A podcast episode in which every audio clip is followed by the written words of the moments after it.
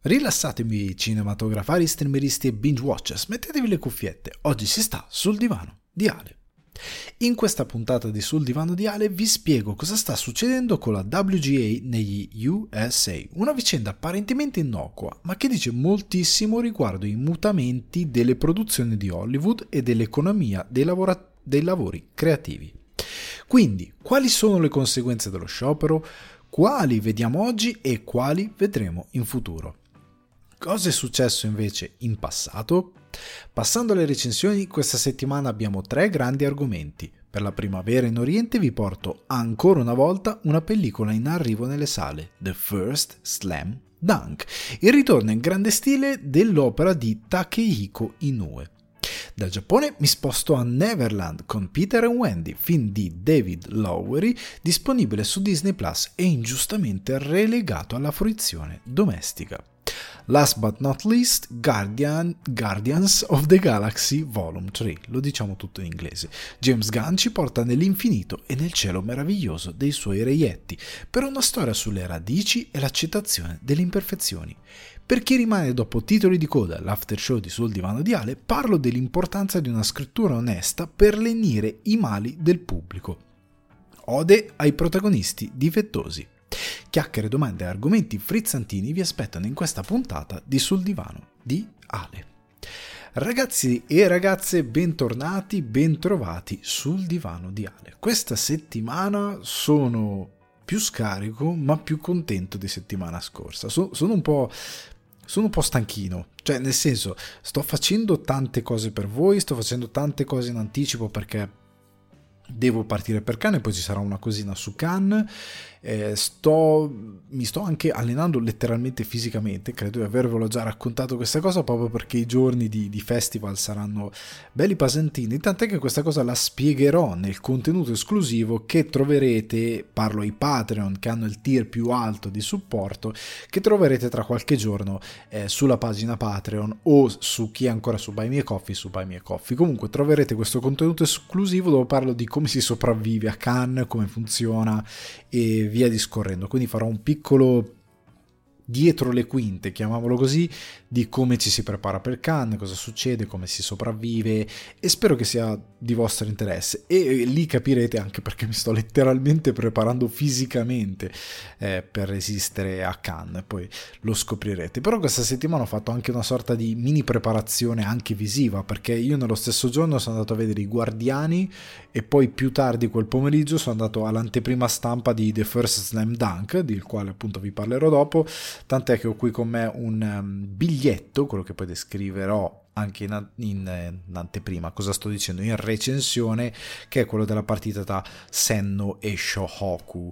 È stata una bella anteprima stampa organizzata eh, da, da, da, da, da, sto avendo un lapsus anche perché qui non l'hanno neanche scritto. È incredibile. Anime Factory, animefactory.it. Oggi ho questa cosa dell'inglese, non so dove mi è venuta.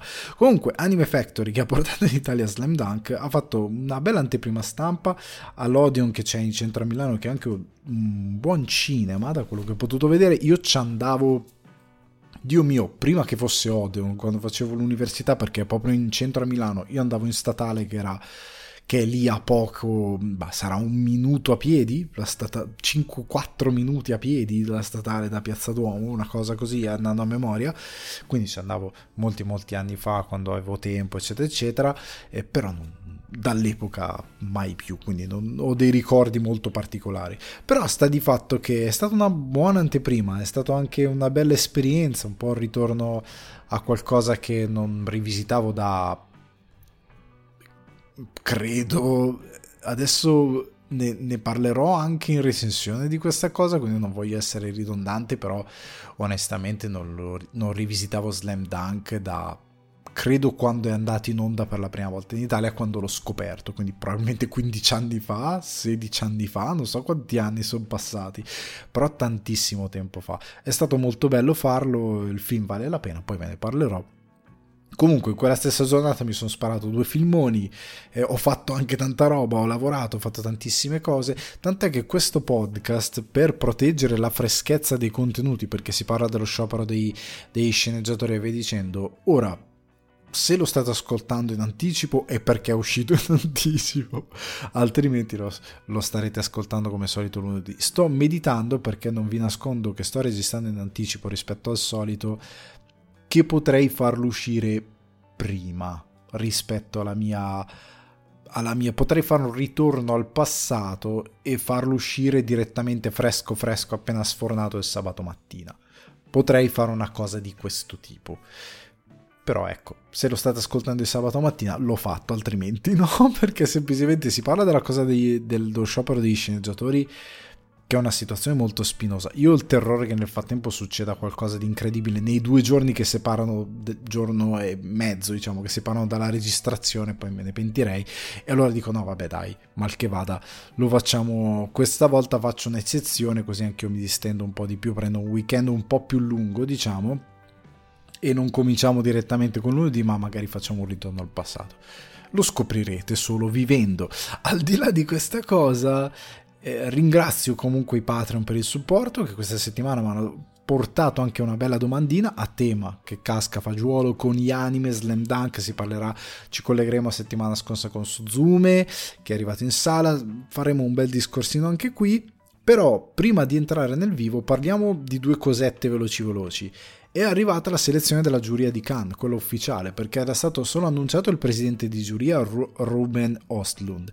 Però hanno annunciato come membri della giuria la regista marocchina Miriam Tuzani, l'attore francese Denis Menochet, la sceneggiatrice e regista anglo-zambiana Rungan Rungano Nioni, l'attrice regista americana Brie Larson, l'attore americano Paul Dano, l'autore afgano Atik Rahimi e il regista e sceneggiatore argentino Damian Zifron e la regista francese Giulia Ducournau che vinse la Palma d'Oro nel 2021 con Titan. Regia, interess- regia, scusate, giuria interessante per un anno che ha delle selezioni davvero, davvero, davvero forti. È uscito anche un trailer sul film di Kitano e sembra molto più serio di quanto abbiamo visto in passato. Eh, sembra molto serioso e particolarmente interessante. Quindi mi aspetto grandi cose. Contestualmente è stata annunciata la regia, i presidenti di... ancora in regia, non ce la posso fare oggi, i presidenti di giuria di, della Biennale di Venezia.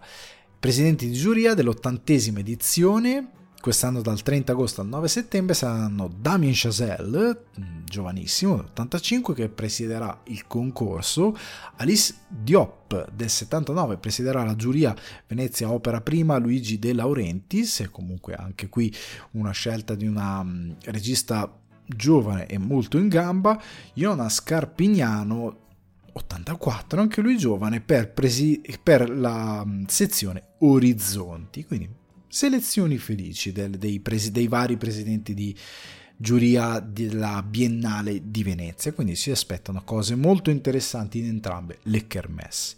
Veniamo però alle news e alle discussioni che sono molto croccanti questa settimana perché ci tenevo a spiegarvi nel modo meno tecnico possibile, più comprensibile a tutti, questo uh, strike, quindi questo sciopero della WGA, quindi del, della, um, della, della gilda degli sceneggiatori, The Writers Guild of America, che ha deciso di indire, indire, lo sciopero. Dopo sei settimane di trattative con la Alliance of Motion Picture and, and Television Producer, che è l'associazione con la quale si è confrontate che aveva rappresentanti di Disney, Netflix, Warner Bros., Discovery, NBC Universal, Paramount Global, Amazon, Apple, Sony Picture Entertainment e molte altre. Trattativa che sfortunatamente non è andata a buon fine e quindi il 2 maggio è stato dichiarato ufficialmente lo sciopero con uno statement ufficiale.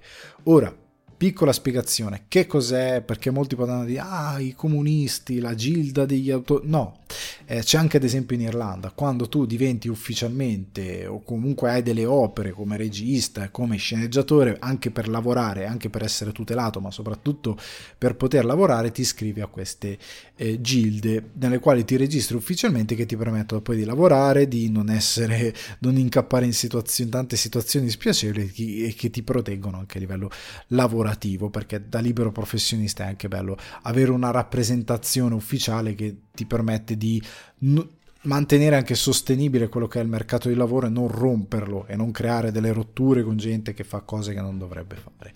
Ora, cosa è successo? Perché questa gilda stava trattando con la Alliance of Motion Picture and Television Producer, quindi tutta la rappresentanza delle major americane, di cosa si parla e perché questi vogliono i big money? No, perché vogliono un trattamento lavorativo decente, sia negli spazi di lavoro che nei compensi. Ora vi spiegherò un attimino di più eh, cosa si intende per questa cosa.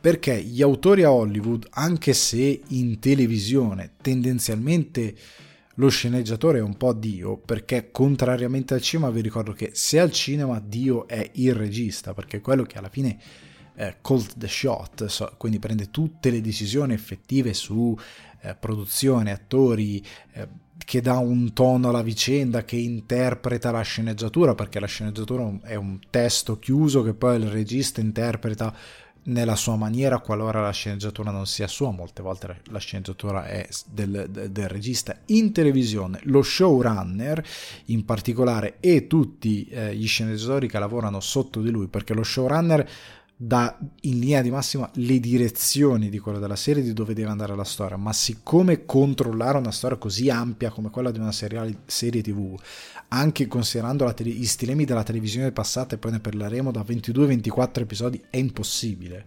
Cioè uno showrunner un uomo da solo che riesce a tenere le redini anche di, di coerenza narrativa eccetera eccetera di una cosa che dura 22-24 episodi o anche se dura 10-12 episodi, quello che è, però portarla avanti per più stagioni è mm, abbastanza impossibile, è, è, inumano e quindi si serve anche per non avere un carico di lavoro insostenibile di sceneggiatori che lo aiutino a scrivere le sceneggiature, che effettivamente lavorino con lui nella writer room in modo tale da poter portare avanti l'opera. Quindi lo showrunner comunque detta quello che è la linea narrativa e i vari autori, i vari eh, writer, i vari scrittori, sceneggiatori che lavorano sotto di lui, stanno sotto le sue dipendenze, lo aiutano nel collegare le, i vari eventi e in alcuni casi c'è quello che scriverà la sceneggiatura di quell'episodio.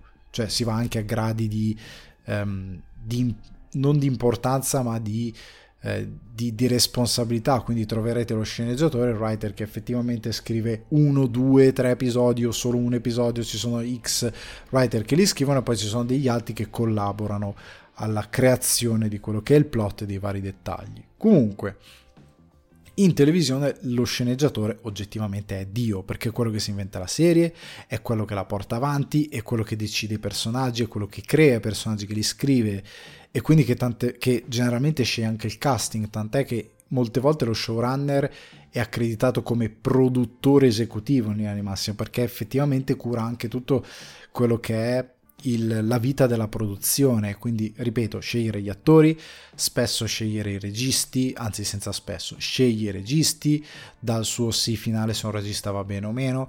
Questo stilema è stato un po' cambiato ma ci arriviamo dopo. Però sta di fatto che in televisione, pur essendoci queste figure che sono Dio, c'è il problema che spesso gli autori sono in stanzini terribili, con delle situazioni lavorative abbastanza orribili.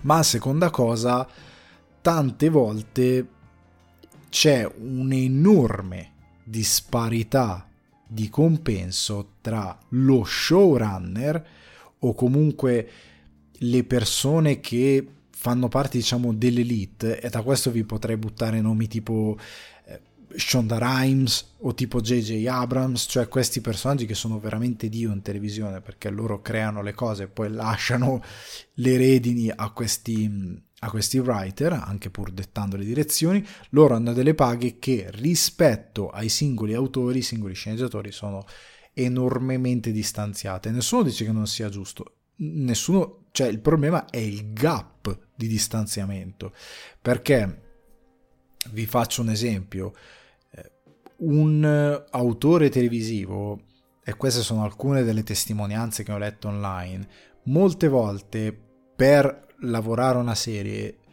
non prende così tanto, nel senso che stavo leggendo questa testimonianza di due partner che fanno lo stesso lavoro, partner nel senso che lavorano insieme, non una coppia di fatto, che lavorano insieme e che erano stati contattati da una grossa piattaforma, se non ricordo male, Netflix, per uno show di punta, per lavorare allo show e gli era uno show molto forte e gli erano stati offerti 40k, quindi 40.000 dollari. Ed è la, il, il, guadagno diciamo annuale di un buon dipendente, cioè un dipendente eh, medio lasciate stare magari in Italia, anche in Italia magari anche Milano sono dipendenti di grosse aziende che arrivano a queste cifre o che le superano abbondantemente, però prendiamo situazione statunitense, 40k è uno stipendio annuale non neanche troppo alto, cioè se hai moglie e figli ambisce molto di più dei 40k perché se no altro che lavorare in due, molto di più che lavorare in due, comunque sta di fatto che quello stipendio annuale però che ti dura dipende dalla produzione della serie, poi entriamo in, ehm, nel dettaglio, che deve essere spalmato lungo diversi mesi, è il tuo guadagno di diversi mesi e non hai garanzia che tu possa lavorare ancora. E questo lo, lo scoglio dell'essere un, un, freelancer, che sì, ok, ti danno quella cifra, ma magari non lavori per i successivi sei mesi o un anno. Qui, quindi è problematico. Ma in più il problema qual è? Che quei 40k erano pre-tasse, quindi dopo le tasse magari erano un 30.000 dollari indicativamente, ma erano da dividere per due, quindi erano circa un 15.000 dollari a testa. E il ragionamento che questi sceneggiatori facevano, scusate, alla fine, calcolando quello che effettivamente c'entrava in tasca, calcolando che magari le giornate di lavoro sono magari di 10 ore, a volte 12-13 ore, e che vai avanti per tipo se uno show da 22-24 episodi che sono sempre più rari, 8-9 mesi. Se una serie Netflix che magari ha 12 episodi va avanti dalle 10 alle 13 settimane, quindi indicativamente 3 mesi e qualcosina. Ok? 3 mesi e qualcosina per 15.000 dollari come singolo autore, sei qua praticamente sotto quasi a malapena a quello che è il salario minimo considerando però che hai delle task che ti portano un orario di lavoro molto più alto e che non ti dà effettivamente continuità. E questo è il problema. Tu generalmente anche in, in lavori a tempo ripeto, non parliamo dell'Italia, parliamo di un posto dove c'è una condizione lavorativa sana. Se tu vieni assunto anche da certe aziende, al di là di, dell'autore, a contratto a tempo determinato, magari perché se stai sostituendo una maternità o quello che è, generalmente vieni pagato di più, perché loro sanno che ti devono offrire qualcosa che abbia senso per te, che ti prendi un accollo di sostituire uno per un anno, un anno e mezzo, quello che è, poi ti ritrovi senza lavoro. Quindi generalmente così per una professione di questo tipo a livello artistica dove probabilmente tu rimarrai senza lavoro perché non è detto che tu riesca ad acciuffare un'altra eh, situazione, un'altra serie, un'altra cosa subito dopo il tuo impegno perché magari manchi la finestra in cui si sta aprendo una nuova produzione, sfortuna, quello che è, quello che vuoi, tu non hai la sicurezza. E se il salario è così basso, il problema che è venuto fuori tra questa testimonianza come molte altre e che questa branca di sceneggiatori, che sono fondamentali per il tessuto della costruzione degli show televisivi, non hanno un lavoro che è sostenibile. Cioè, sono arrivati in un punto in cui dicono: Noi non riusciamo a rendere questa una professione primaria. Inizia a diventare un problema, mentre i, soprattutto parlando delle, delle big tech, del, del, dei capi delle piattaforme come Netflix, eccetera, eccetera, perché tante volte sono, si riferiscono come big tech poi ve ne parlerò perché, sostanzialmente loro guadagnano moltissimo da queste serie e il fatto che la linfa vitale, ovvero chi scrive, chi eh, sostanzialmente permette agli show di andare in onda, viene pagato così poco, è insensato. Cioè se diventa insostenibile la, la, dare un salario a chi permette gli show effettivamente, quindi gli sceneggiatori, di, di avere vita, di esistere, c'è un problema di fondo. C'è un grosso problema di fondo. Poi c'era, un, oltre agli stanzini, oltre a questa cosa che ora approfondiamo dei salari, c'è anche il problema molto trascurabile della minaccia dell'IA. Si voleva mettere una postilla sull'impiego dell'IA in questi lavori, anche se onestamente molti hanno detto è una, una cosa molto relativa, servirebbe semplicemente mettere una determinata postilla per proteggere alcune cose di proprietà intellettuale se non ho capito male, però a livello di, di evidente minaccia dell'IA non c'è all'interno del lavoro creativo. Per quanto i giornali stiano titolando, ah, sostituiremo, sostituiranno, non c'è effettivamente questa minaccia, ok? Eh, è semplicemente una cosa legata tante volte ai diritti d'autore e cose del genere. Eh, o comunque al fatto del, della tutela del lavoro creativo, ma al di là di quello non c'è una vera minaccia che l'IA possa sostituire questi sceneggiatori.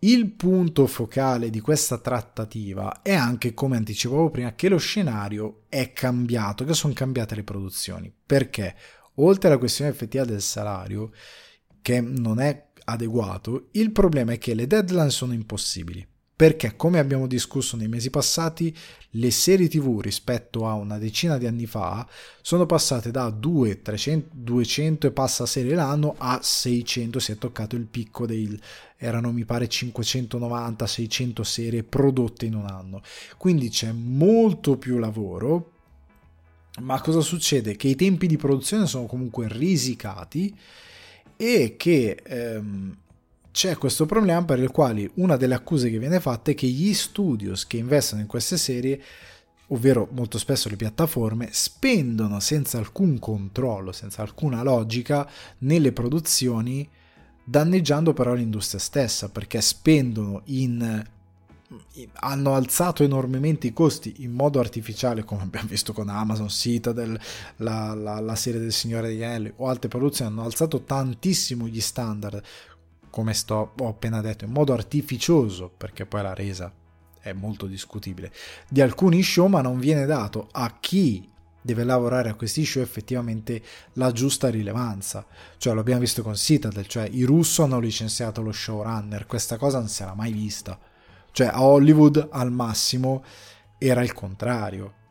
Cioè, con tutto che i, i russo sono anche produttori esecutivi, però quelli che hanno creato la serie sono gli showrunner, non sono i russo. Quindi deve avere potere lo showrunner, i russo vanno a farsi un giro. Il problema è che oltre all'idea di questi spendono senza controllo, magari floppano, vanno giù o magari semplicemente guadagnano bene quando le operazioni sono fortunate, ma a noi non arriva niente, c'è un indotto che non arriva a noi, c'è un collo di bottiglia che non fa arrivare a noi perché veniamo sfruttati con delle condizioni di lavoro senza senso perché sono, c'è, c'è una mole di lavoro incredibile, perché gli show sono diventati anche più complessi, il problema eh, diventa anche che questi personaggi che guidano queste compagnie non sono produttori di Hollywood e non conoscono il meccanismo. La cosa che è anche cambiata, come dicevo prima, è che non ci sono più gli show da 22-24 episodi, o meglio, ci sono ancora, ma sono un numero molto più ristretto. Ora sono praticamente lo, lo standard è diventato quello dello short order show, quindi lo show da da 10 mm, episodi, 12 episodi, quello che è. Ok? Come dicevo prima, per il lavoro da serie da 22-24 episodi tu venivi assunto per 8-9 mesi, mentre per fare la metà degli episodi, quindi 10-13 episodi indicativamente o anche 8, dipende dalle serie, tu vieni assunto indicativamente per 10-13 settimane, quindi questi famigerati 3 mesi e qualcosina sempre indicativamente perché dipende da quanti episodi sono. Il problema è che prima tu veni assunto per 8-9 mesi di lavoro con una paga di un certo tipo e quindi le condizioni avevano senso. Siccome ora lo standard è cambiato e sono tutti o la maggior parte short order show, quindi serie da un numero di episodi infinitamente più piccolo e hai un numero e hai praticamente meno della metà del tempo sul set come impiegato, però hai gli stessi soldi sostanzialmente, lo sceneggiatore si trova, o anche meno, lo sceneggiatore si trova nella brutta situazione di non riuscire magari a trovare un altro lavoro, essere molto più precario, essere pagato non adeguatamente perché rispetto al numero di, di mesi per cui viene impiegato. E questo è un grosso problema perché l'economia non funziona più. Perché prima gli short order show erano l'eccezione, ora sono diventati la regola. Siccome è diventata la regola, devi cambiare gli stilemi di compenso. Perché un, un autore si ritrova a lavorare per meno tempo, gli dai anche meno soldi e là fuori c'è un numero concorrenziale di serie che generalmente partono in una finestra di produttiva molto simile perché devono uscire in finestre molto simili e però la gente si trova a spasso più o meno stesso, in periodi nei quali poi non riesce a agganciare altro e non ha la sicurezza di agganciare altro perché non è detto perdo un lavoro e ne trovo un altro, c'è comunque competizione. E questo crea il problema che questi lavori dal salario, come dicevo prima, molto medio, cioè stiamo parlando di autori che prendono come gli showrunner moltissimi soldi, quindi ha un salario molto medio, molto da impiegato normale, a quanto pare, alla fine facendo una media da quando lavori e quando non lavori, sono arrivati a essere a un punto di rottura per via di questo cambiamento, di questa nuova normalità, per il quale il loro lavoro diventa insostenibile. Quindi iniziano a dire, oh, noi non riusciamo più a fare il lavoro creativo, cioè abbiamo difficoltà a sopravvivere con il nostro, o comunque a vivere con il nostro lavoro creativo. Però voi ci campate e ci fate i milioni con il nostro lavoro e a noi non arriva, non dico i milioni, ma comunque una parte che ci permetta di essere sereni e fare dignitosamente il nostro mestiere. Perché, come ha detto uno degli attori che è andato a protestare, Rob Lowe, se non mi ricordo male, insieme agli sceneggiatori, noi siamo bravi tanto quanto loro sono bravi a scrivere. Se loro non scrivono, se loro non scrivono belle sceneggiature, io non lavoro, io non recito e io non posso essere bravo nel mio lavoro.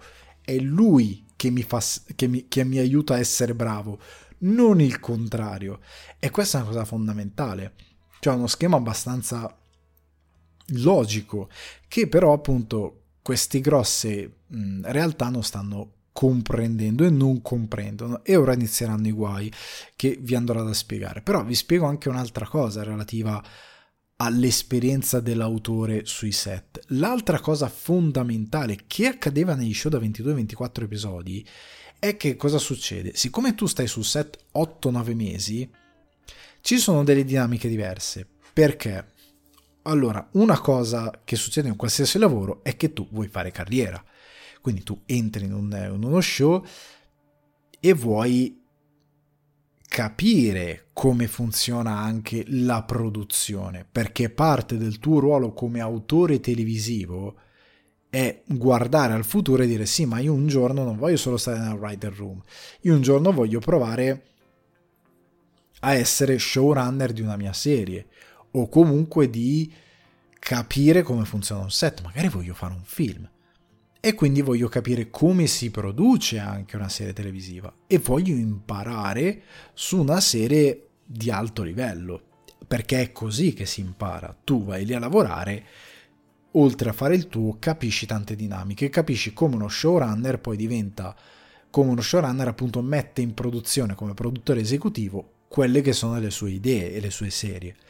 Nelle, nelle serie da 22-24 episodi questi 8-9 mesi includevano anche un periodo in cui per tot episodi i vari autori potevano ancora rimanere sul set e vedere tutte le dinamiche di produzione e quindi imparare. E quindi avere una sorta di tirocinio pagato però come eh, incluso diciamo nel pacchetto che gli permetteva in un futuro di poter dire ok, ora ho un'esperienza tale che mi permette di scrivere il mio show e poterne essere anche produttore esecutivo, showrunner, perché so come si fa. Ho visto come fanno le salsicce, come si usa dire negli Stati Uniti, e quindi so come fare. Questa cosa con queste serie da 10-13 episodi non c'è più, perché quello che accade è che vieni lasciato andare ancora prima, tante volte che lo show entra in produzione. Quindi scrivi, si locca la sceneggiatura, addio. La maggior parte degli autori viene lasciata andare prima e rimane solo magari lo showrunner con, se va bene, uno a suo fianco che in caso di necessità modificano qualcosina. Quindi è andata via con la possibilità e quindi c'è un altro collo di bottiglia che non puoi fare carriera, non puoi cambiare la tua posizione lavorativa dentro Hollywood perché ti viene impedito.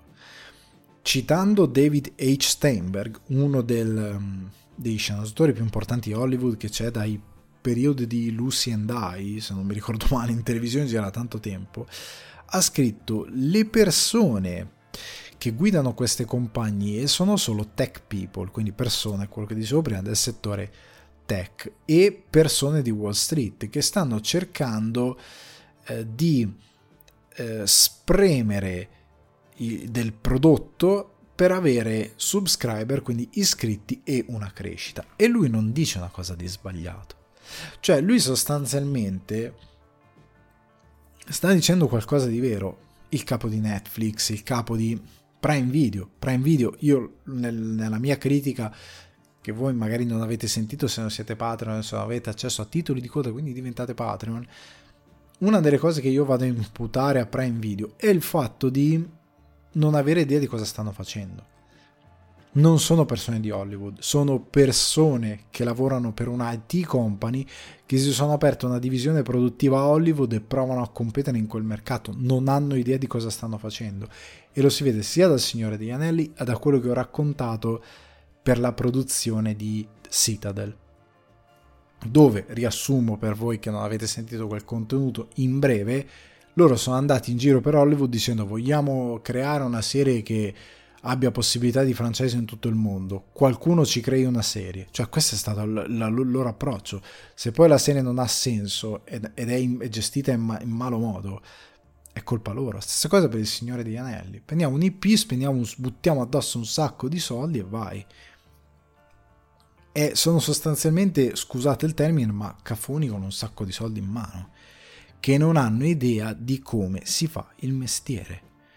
E quando dice anche Wall Street People, ha ragione perché è gente che cerca di spremere fatturato, come piace dire i milanesi, per questa eh, crescita di subscriber, di iscritti, crescita economica, guadagnare più soldi, ma non hanno dimensione di come effettivamente si fa il mestiere, di quali sono gli stilemi. Oltre al fatto che tutto questo cosa ha portato? Alla creazione di una sorta di TV autoriale, che è un'utopia.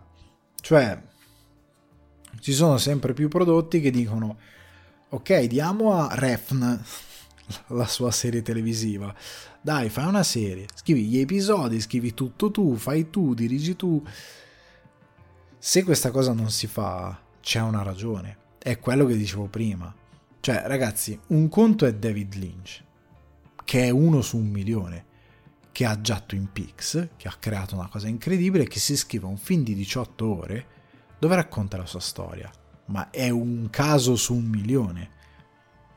È seriamente un caso su un milione. È come se tutti volessero fare Michelangelo, cioè no. È un caso su un milione.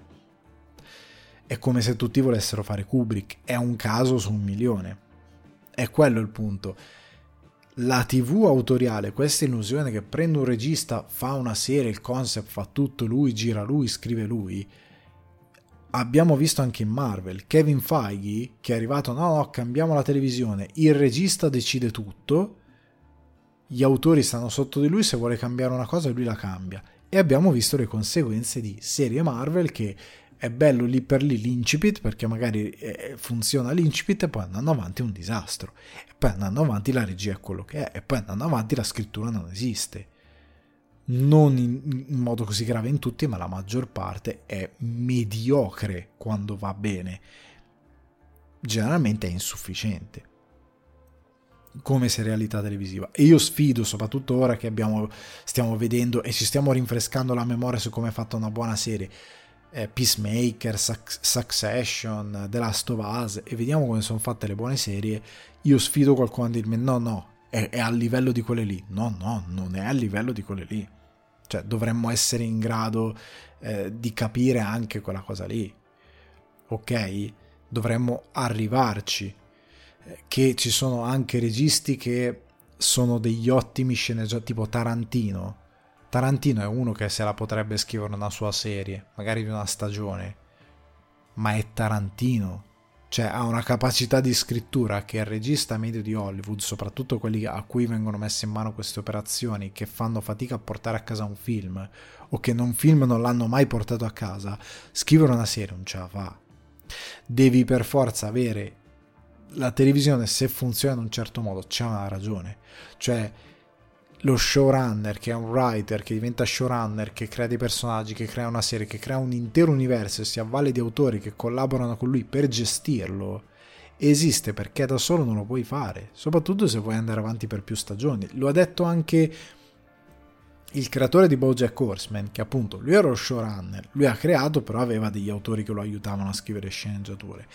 E lui comunque ha detto sì, eh, queste queste nuove realtà hanno fatto di tutto per rendere il nostro lavoro insostenibile a livello economico ed è vero, è la verità, è veramente la verità, perché anche ragazzi se prendiamo eh, Breaking Bad, Better Call Saul, le puntate non sono tutte scritte da loro, alcune molto grosse, molto belle sono scritte da loro, ma perché hanno una presa sulla storia talmente dentro gli eventi che loro riescono a essere padroni di quella storia e in quel, quello specifico episodio dico no no qua so perfettamente come la voglio fare andare e scrivo tutto io. Ok? Ma è magari uno due episodi.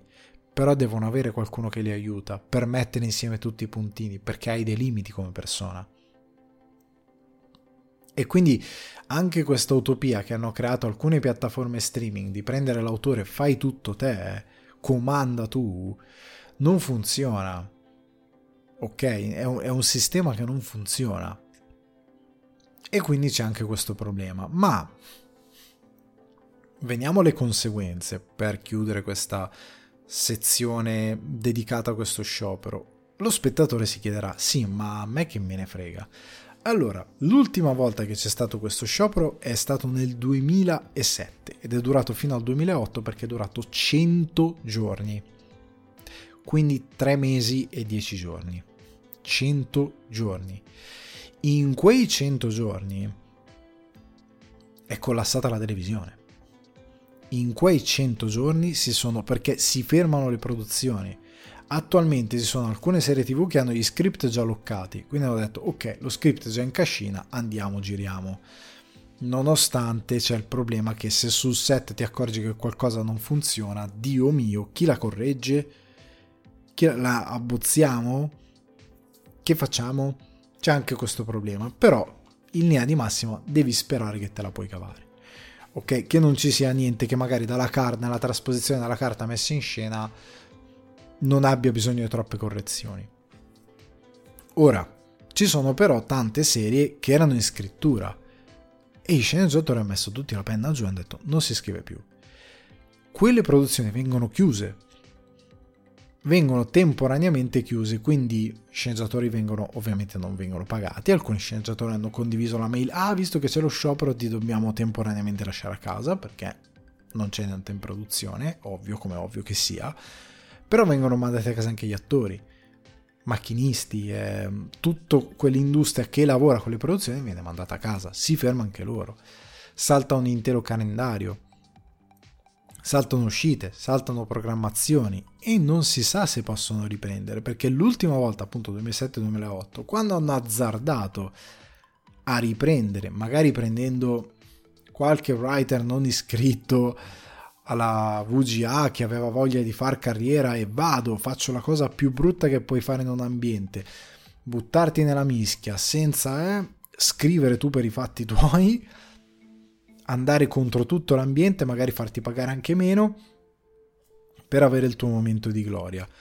E in quei casi lì, serie come Deossi e altre hanno fatto le peggio schifezze e poi sono venute a morire. Anche Scrubs, se non mi ricordo male, ebbe un grosso problema. Anzi, si bloccò perché c'è una stagione che dura tipo 12 episodi, una cosa del genere. La 7, mi pare, la 6 o la 7, non mi ricordo quale. Perché di mezzo ci fu lo sciopero dei sceneggiatori. Oltre a varie problematiche con la serie, però ci fu anche lo sciopero. Alcune cose hanno chiuso. Alcune sono andate giù per le scale, tipo Deus la qualità è andata talmente giù che il pubblico ha detto che è sta roba, tutti sono tornati poi per l'ultima stagione, hanno provato a sistemare, però ormai il danno era fatto. Cioè quello che era orribile era orribile, c'era poco da sistemare. Ci sono stati grossi danni, perché ragazzi, tre mesi sono tanti. Ce n'era stato uno anche in passato, se non ricordo male, negli anni 80 che durò ancora di più. Quello degli anni 80, se non ricordo male, durò 150 e qualcosa giorni, quindi ancora di più. Però attualmente il pericolo è che non si sa quanto durerà lo sciopero, perché non è che se lo sciopero dura di più è meglio, se lo sciopero dura di più è peggio. Cioè, vuol dire che non si stanno facendo delle, dei buoni passi in avanti, vuol dire che le produzioni sono ferme sulle proprie idee e che sono convinte di poter sopravvivere. Sono, se uno sciopero dura poco, vuol dire che le produzioni hanno capito che, eh no, non va bene così. Quindi sta, sta tutto a vedere quanto durerà. Però attualmente tipo i show tipo Saturday Night Live, Jimmy Kimmel, Fallon e altri si sono già fermati. Perché chi scrive non scrive solo serie tv, ma anche i talk show, i late show. Se state vedendo Mrs. Maisel, funziona più o meno in quella maniera lì. Sono degli autori che scrivono delle battute, scrivono delle cose, poi l'host fa prima delle prove, ma poi sono quelle che recita la sera quando va in live. Sono degli autori che scrivono questi programmi, che scrivono i giochi, eccetera, eccetera. Se non, loro non fanno niente, si ferma tutto. Alcuni stanno mandando le repliche, cose così, poi si vedrà come andare avanti. Però per ora è tutto fermo. E quindi non c'è intrattenimento. Non ci sarà la possibilità, ecco, tante serie tv potrebbero ritardare, tante potrebbero collassare. Chi, chi lo dice che appunto, siccome sono gente di Wall Street e Tech Company, chi lo dice che qualcuno dice, vabbè, ma chi se ne frega? Andiamo avanti lo stesso. Scri- facciamo scrivere la stagione al regista o a chi il gruppo di registi che c'è lì nel mezzo. Dai, dai, perché non scrivete voi? Perché non fate voi? La faccio scrivere a mio cugino la, la serie andiamo avanti. E potrebbe essere un pericolo e potrebbero devastare delle serie che magari voi amate o vi piacciono. C'è questa possibilità non è da escludere. Poi sta a vedere se la gente non dice no, vabbè, io mi rifiuto e fa sta cosa. Ci potrebbe essere quel lato di buonsenso, però non è da escludere che ci possa essere anche questa situazione.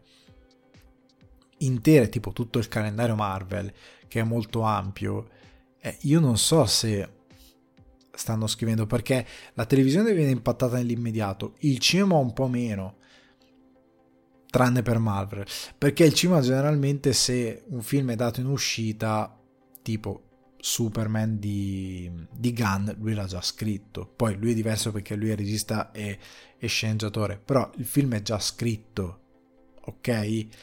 È già in cascina teoricamente, quindi il cinema per diversi anni, perché i tempi di produzione sono molto più lunghi, è parata. La serialità no perché i tempi di produzione sono più bassi, per quanto ambiziose ora siano le serie TV, sono un po' più bassi e quindi si vede nell'immediato il problema.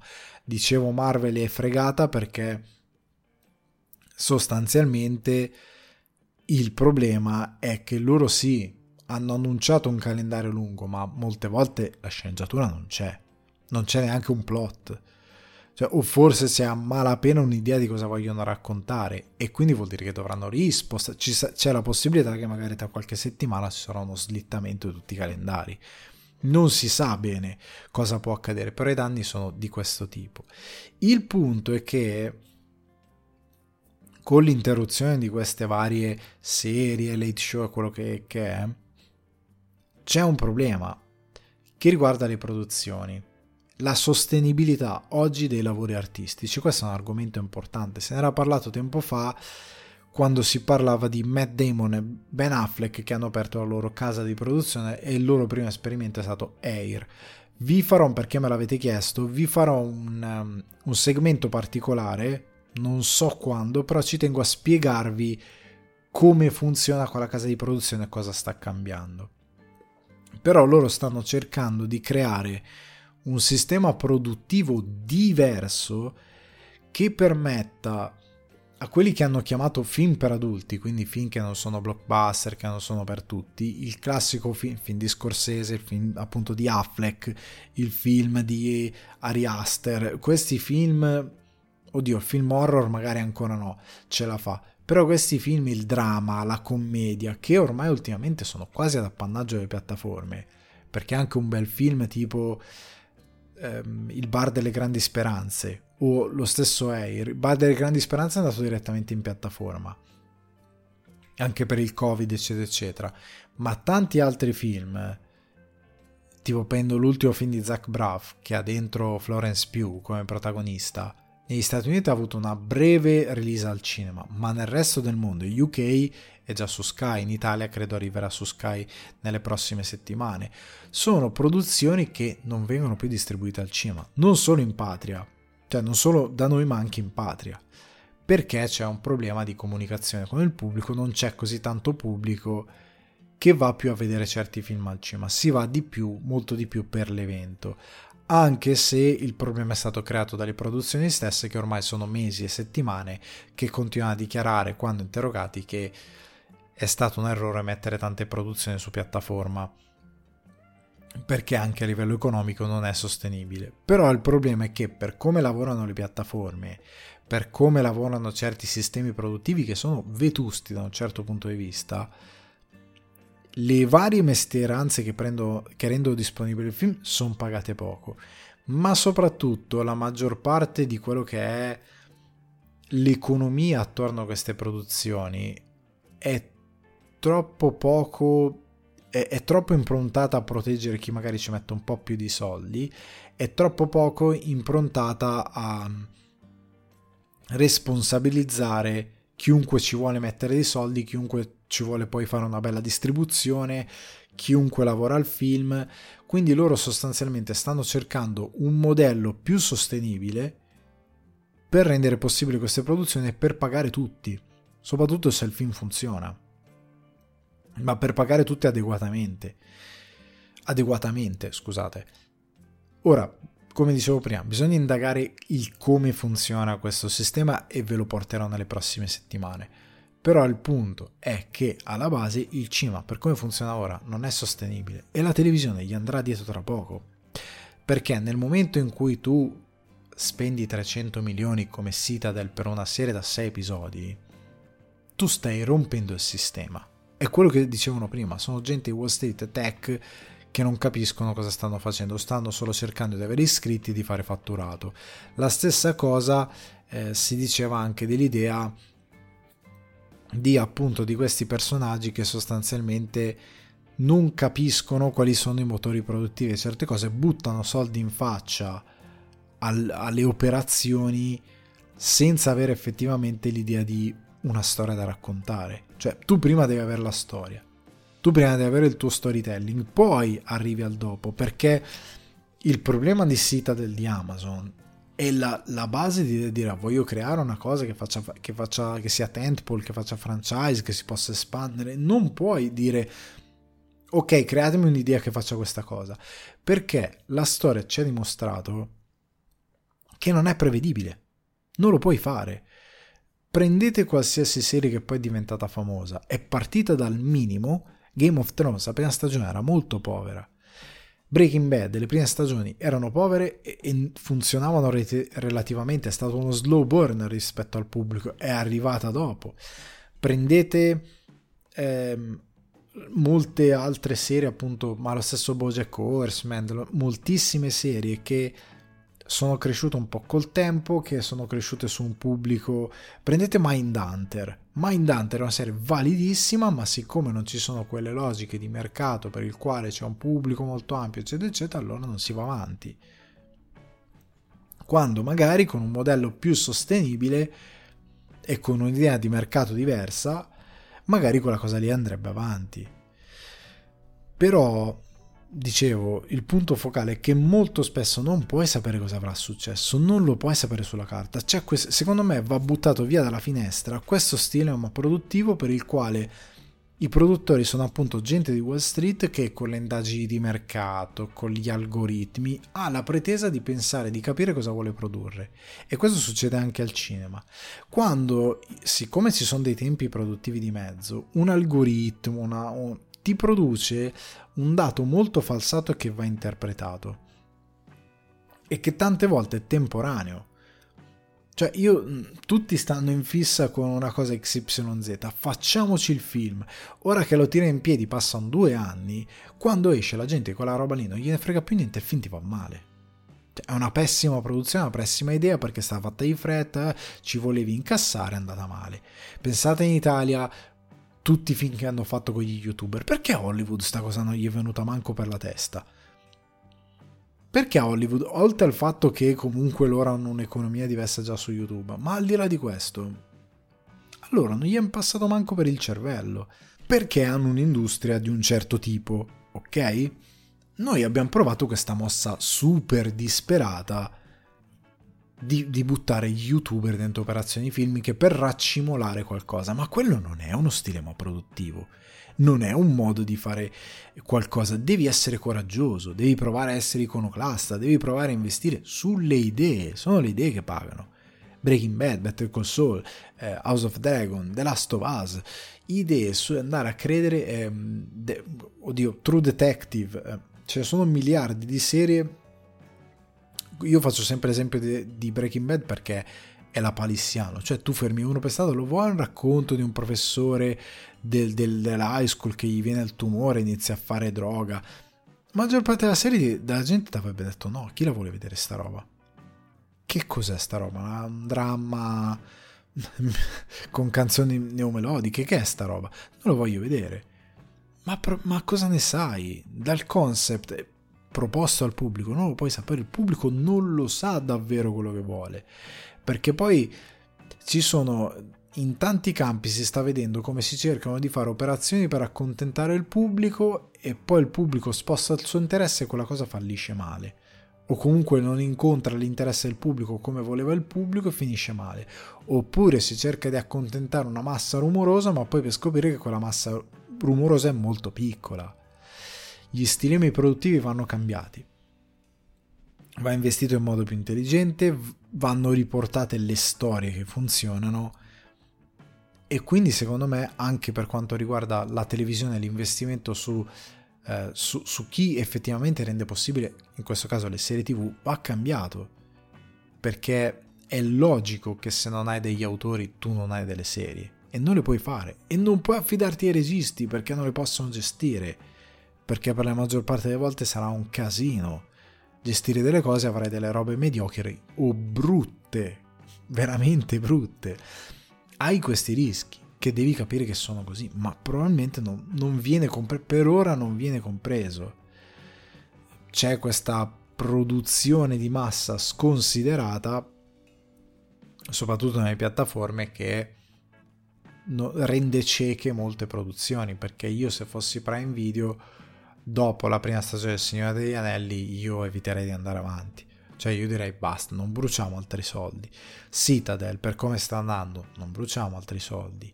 È inutile che mi mette la serie più vista di Prime Video, cioè con la tattica un po' alla Netflix che ogni volta che esce una serie è la più vista di Netflix. Cioè ogni volta che esce una serie, ovviamente del, della produzione madre, quindi americana, ogni volta è sempre la più vista di sempre. E non può essere così cioè, non può. È un numero che mi torna relativamente, ma soprattutto non è sinonimo di qualità. Cioè, sono visti i primi due episodi, ma io non vedo nessuno parlare di Citadel, non sento nessuno parlare di Citadel. È la più vista, ma da chi cacchio è vista che non sta generando alcun buzz? Ma proprio zero, è il disinteresse puro. Quindi ci sono delle, dei sistemi produttivi che vanno cambiati. Questo sciopero credo che possa fare alcuni danni e spero possa cambiare la concezione di come vengono visti i lavori creativi, perché il pericolo per il futuro può essere che il lavoro creativo non sia più sostenibile, per come lo viene concepito dalle produzioni che vogliono fare non qualche soldo, i milioni, perché comunque Netflix, Amazon Prime Video non è che raccolgono bruscolini dalle loro operazioni, Disney Plus, raccolgono tanti, perché poi sopra ci sono nomi appunto Warner Bros. Warner che tra l'altro è venuto fuori che il primo quarter era negativo ma poi si è andati verso una crescita molto positiva e stanno già dicendo che comunque per il secondo quarter ci sarà dei dati infinitamente più rosei perché c'è già una crescita. Quindi non è che stanno raccogliendo bruscoli, sono società che stanno macinando milioni, però stanno macinando milioni non pagando la stessa manovalanza che rende possibile quelle opere.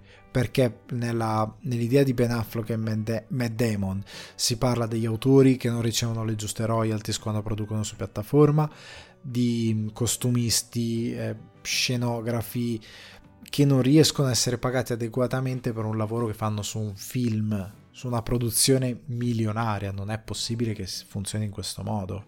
O comunque su produzioni che hanno un ottimo budget e non va bene.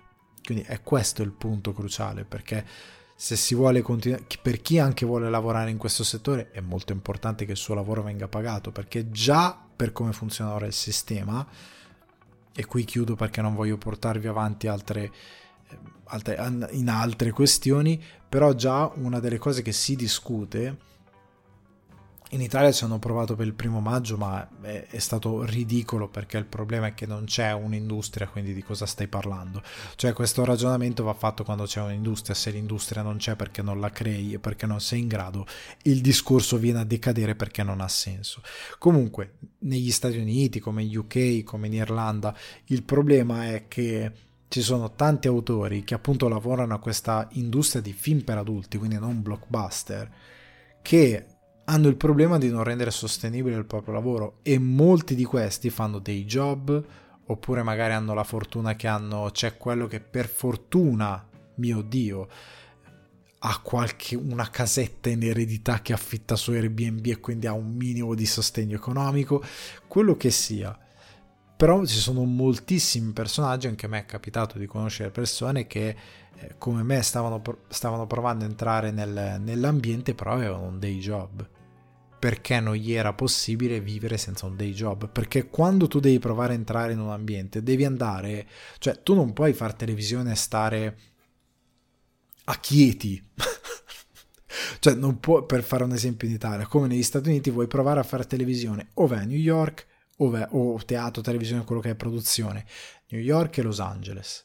Non puoi stare a Springfield, nel mezzo dell'America dove non c'è produzione televisiva. Oppure vai, se sei canadese vai a Vancouver. Stare nelle capitali significa costi, affitto, cibo, il costo della vita molto alto, soprattutto in un periodo come questo. E tu devi avere per forza un day job però nel frattempo devi eh, scrivere sceneggiature, fare provini, se sei un attore, quello che è. E tante volte rischiano di non sopravvivere. Oppure magari, ok, riesco a vendere il mio film, vendo il mio film, lo devo girare, ci vuole un mese. Che faccio? Mi prendo un mese di vacanza da lavoro. Va bene, mi brucio tutte le vacanze e mi giro il mio film. Ok? Perfetto, ci sto venendo dei tempi, andiamo in post produzione. La post produzione dura un sacco perché ho il day job e quindi eh, lo post produciamo con i tempi che abbiamo. Post produciamo, dobbiamo mandarlo a qualche festival, lo mandiamo al Sundance, quello che è. Arrivato al Sundance, una delle cose che succede, anche se ormai al Sundance si fa un po' poco per lanciare i film perché appunto è cambiato il mercato, tu vai lì e cosa ti succede? Che ti, tanti dicono, oh bello, bello sto film, sa non lo manderemo mai. E chi ti si avvicina? a Netflix che ti dà un'ottima offerta, che magari ripaga la produzione, il budget, eccetera, eccetera, ti dà anche dei soldini a te, però tu cavolo vorresti andare al cinema, e però non puoi, perché a me l'ha detto chiaramente un produttore, eh, dico sempre questo aneddoto, quando andai a Cannes c'era questo produttore che aveva uno speech e diceva se arriva Netflix, dateglielo Netflix. Perché ho conosciuto troppi ragazzi che avevano ambizione di fare i registi, hanno mandato la loro prima al cinema perché la dovevano mandare al cinema, soldi incassati una manciata di migliaia di dollari, la produzione era costata tanti soldi, i produttori non erano contenti. Mm, date, se Netflix arriva bello bel film ce lo dai a noi dateglielo perché ripagano tutti fanno tutti contenti il problema è che quel regista non ha la giusta cassa di risonanza perché probabilmente questi film scompaiono nel catalogo fanno, fanno, fanno mancetta nel catalogo ma non sono in copertina quello che è, l'algoritmo non te li propone neanche, su Prime Video ancora meno, che è pieno di roba. Quindi ti arriva queste proposte, tu magari dici di sì, però il tuo film non ha alcuna risonanza con un pubblico e quindi il tuo nome sfortunatamente non gira tra le produzioni. Magari quello che succede anche è che sì, il tuo nome arriva da qualche parte, qualcuno è, però prima che fai un altro lavoro magari passano anni, magari passa un po' troppo tempo e tu devi continuare a lavorare nel day job perché altrimenti non campi, perché non è abbastanza quello che ti ha dato quel primo salto su Netflix. Cioè, il lavoro creativo è spesso non sostenibile, non solo ehm, cioè già ad Hollywood, già in produzioni che fun- in sistemi produttivi funzionano, figurate in altri posti. Quindi è molto importante. Chiudo questa cosa, spero di essere stato esaustivo, di essere stato chiaro e mh, di aver risposto un po' a tutte le perplessità di questa cosa. Andiamo sulla domanda di questa settimana, prima di, che si collega poi alla primavera in Oriente, di Patrick che mi chiede: Ieri sera sono riuscito a vedere su Zoom. Avevo già il biglietto, ma dopo la tua recensione ero ancora più curioso. Che dire, il film è fantastico, è film fantastico che ha fatto sognare, che ha fatto sorgere, scusami Patrick, non ce la faccio, una domanda abbastanza classica. Perché non esistono prodotti simili realizzati in Occidente? Forse la cosa più simile è Spider-Man in the Spider-Verse, però non ha la stessa profondità di opere come come questo di moltissime altre. Mi vengono in mente Bell quando c'era Merny, The Boy and the Beast, eccetera, eccetera. Ho pensato al fatto che Suzume non sia rimasto in sala per un solo giorno. Fosse arrivato il momento che insieme ai videogiochi vengano rivalutate anche le opere d'animazione per un pubblico adulto? Sì, ti rispondo già subito.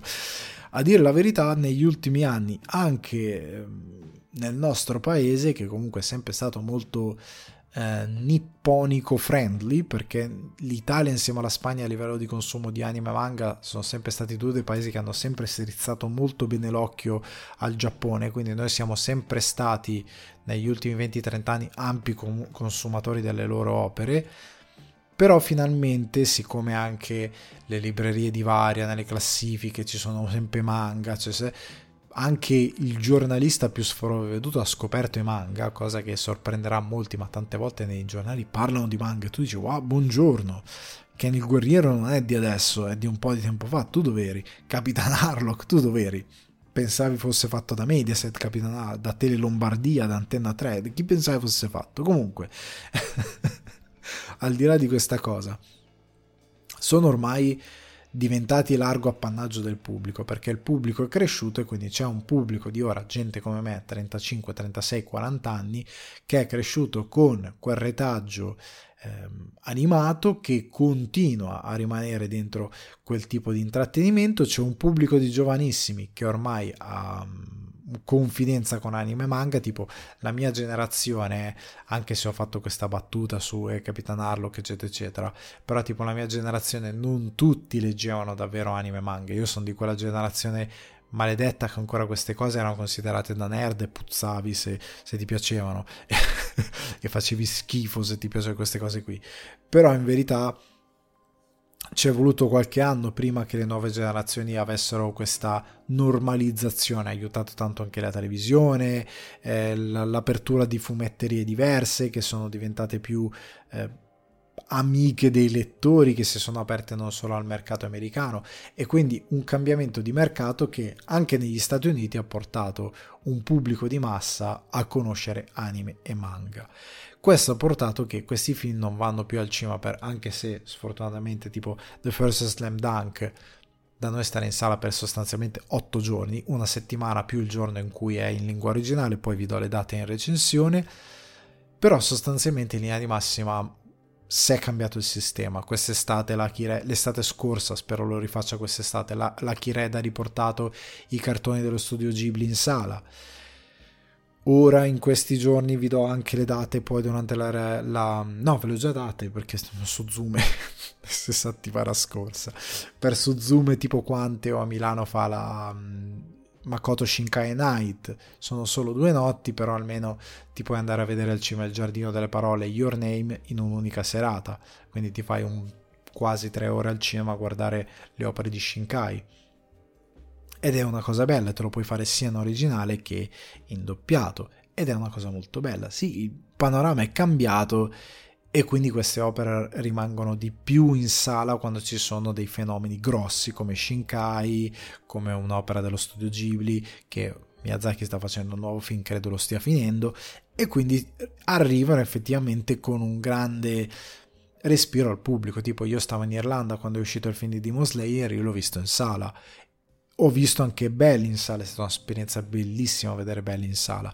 Comunque, arrivano al cinema e rimangono di più e sono competitive all'interno del box office perché finalmente hanno capito che c'è un pubblico e che è ampio, non è un pubblico piccolo. Se avessero ambizioni di promozione e di man- mantenimento in sala, in cartellone per più tempo, credo che potrebbero anche fare molto di più. Evangelion che è arrivato in, ehm, in sala con tanto colpevole ritardo da noi, però era un'operazione che si poteva ehm, ampiamente tenere in sala. Per quanto riguarda perché non esistono prodotti del genere, è un'annosa questione, sarò molto breve perché ne abbiamo parlato diverse volte in passato. Noi, come ricorda del Toro, come occidentali, non consideriamo l'animazione come cinema. Zero, non la concepiamo. Io credo che se tu vai da un produttore italiano e gli dici, senti, voglio fare eh, la storia di Enzo Ferrari, ok? però animata. Voglio fare un film su Enzo Ferrari, però tutto animato. Ok? Pensate magari uno che vuole fare una cosa su Ferrari, però animato tipo tipo non con la stessa idea visiva, però con l'intenzione a livello di qualità dell'animazione tipo Studio Ghibli, ok? O tipo appunto Shinkai, quel livello di animazione molto curata, o comunque una cosa molto ambiziosa, molto curata, eccetera, eccetera. Io credo che il produttore ti ride in faccia, ma ti ride proprio in faccia ma perché mm, abbiamo degli step poi è inutile che poi ci si lamenta ah rischio la, eh, i lavoratori del, dell'arte in Italia bah, non riescono no? sì ma non c'è l'industria quindi è inutile che vi lamentate non, ci, non abbiamo poi gli stilemi e le capacità e le conoscenze per poter portare certe cose il problema per il quale in Occidente non si realizzano certe opere, anche se ultimamente tipo Spider-Man Into the Spider-Verse è un'eccezione, è un unicum. C'è quello studio irlandese che ha fatto eh, La canzone del mare, Wolf Walkers, col, eh, Cartoon Saloon, magnifica realtà. Io ci passavo davanti, ci andavo a fare colazione davanti quando stavo a Dublino prima di andare al cinema perché era davanti al cinema dove andavo che produce delle belle opere animate che poi arrivano agli Oscar, eccetera, eccetera ci sono delle realtà, ma sono degli unicum, non è come in Giappone. Il nostro rapporto con l'animazione del Toro ha vinto l'Oscar per Pinocchio, l'ha detto, l'animazione è cinema.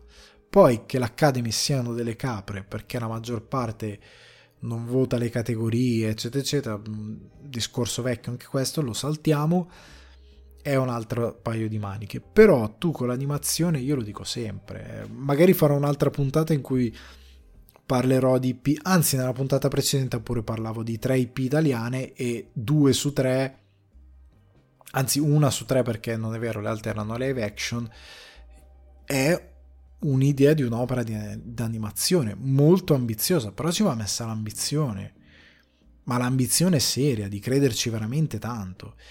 Noi non abbiamo quel rapporto, ma anche parlando con gli Stati Uniti, noi non abbiamo quel grosso rapporto con l'animazione. La, l'animazione hollywoodiana, a parte l'eccezione di Into the Spider-Verse, ora vediamo le tartarughe ninja come lo interpreteranno, eccetera, eccetera, perché sembra interessante il discorso. Però sono fermi a quando l'asset era portato agli Oscar lo studio Ghibli, perché prima era o Ghibli, che dir si voglia era sconosciuto, non, non era considerato, nonostante ci fossero delle opere incredibili, l'ha portato, e l'Asseter è uno dei, dei, dei fautori di Pixar, che ha assorbito parte di quella, mm, di, quella, di quella, dicotomia, di quel modo di far cinema per creare Pixar e per fare le storie made in Pixar, ma ormai tra DreamWorks, Pixar, eccetera, eccetera, siamo fermi a quello stilema. Anche la stessa Disney. Disney ha imparato dopo tanti anni a Pixar, però siamo fermi.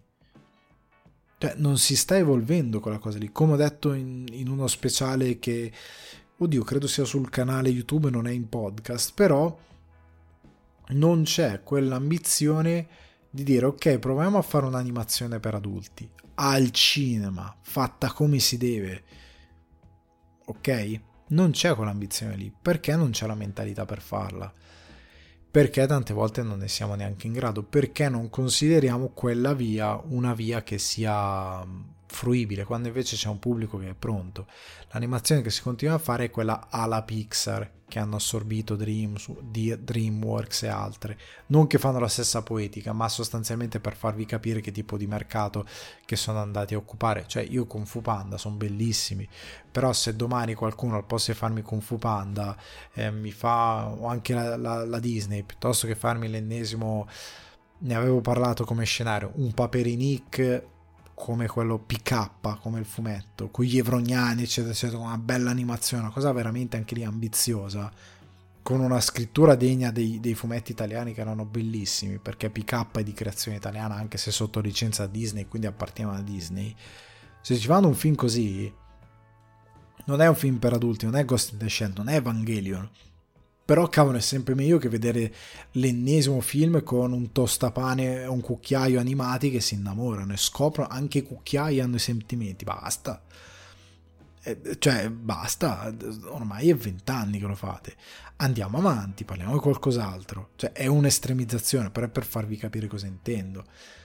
Sarebbe bello qualcuno che facesse una storia. Cioè l'animazione guardate come è trattata. Prendete le opere DC la DC fa, continua a fare film adattamenti dei fumetti di Batman, super edulcorati, animazione spesso orribile, mal curata, maldestra, a volte abbozzata, che non è neanche per adulti perché The Killing Joke è, è un joke, cioè è una battuta, non è un vero adattamento fatto come si deve, e non è ambizione, non c'è ambizione di fare una cosa per adulti seria, perché viene trattata così, a animazione, che schifo quando in verità si potrebbe fare, ma si potrebbero fare di 2000 cose, cioè anche ora vogliono fare il film di Linkal, vogliono fare il live action, stanno andando a Taika Waititi, ma non si poteva fare un'animazione.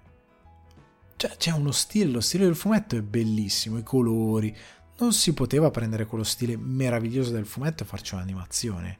Un film d'animazione con lo stile del fumetto, identico, copiato, con quei colori e una bella regia.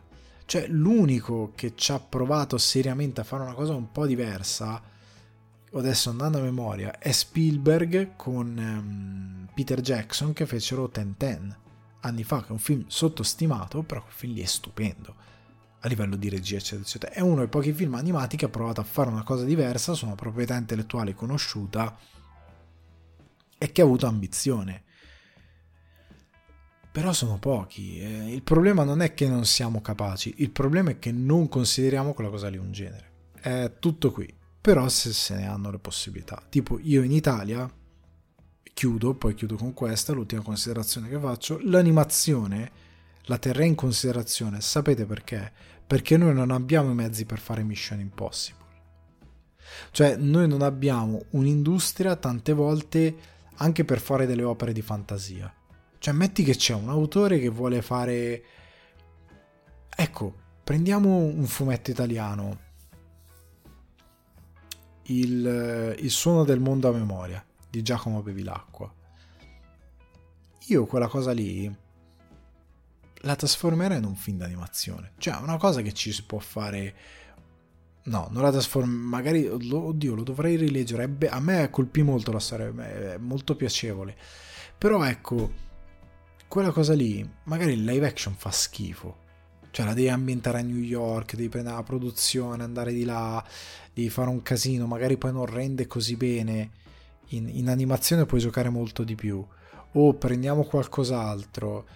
Eh, se io voglio adattare eh, un'opera ambientata nello spazio, però di una penna italiana, sto facendo un esempio che non esiste.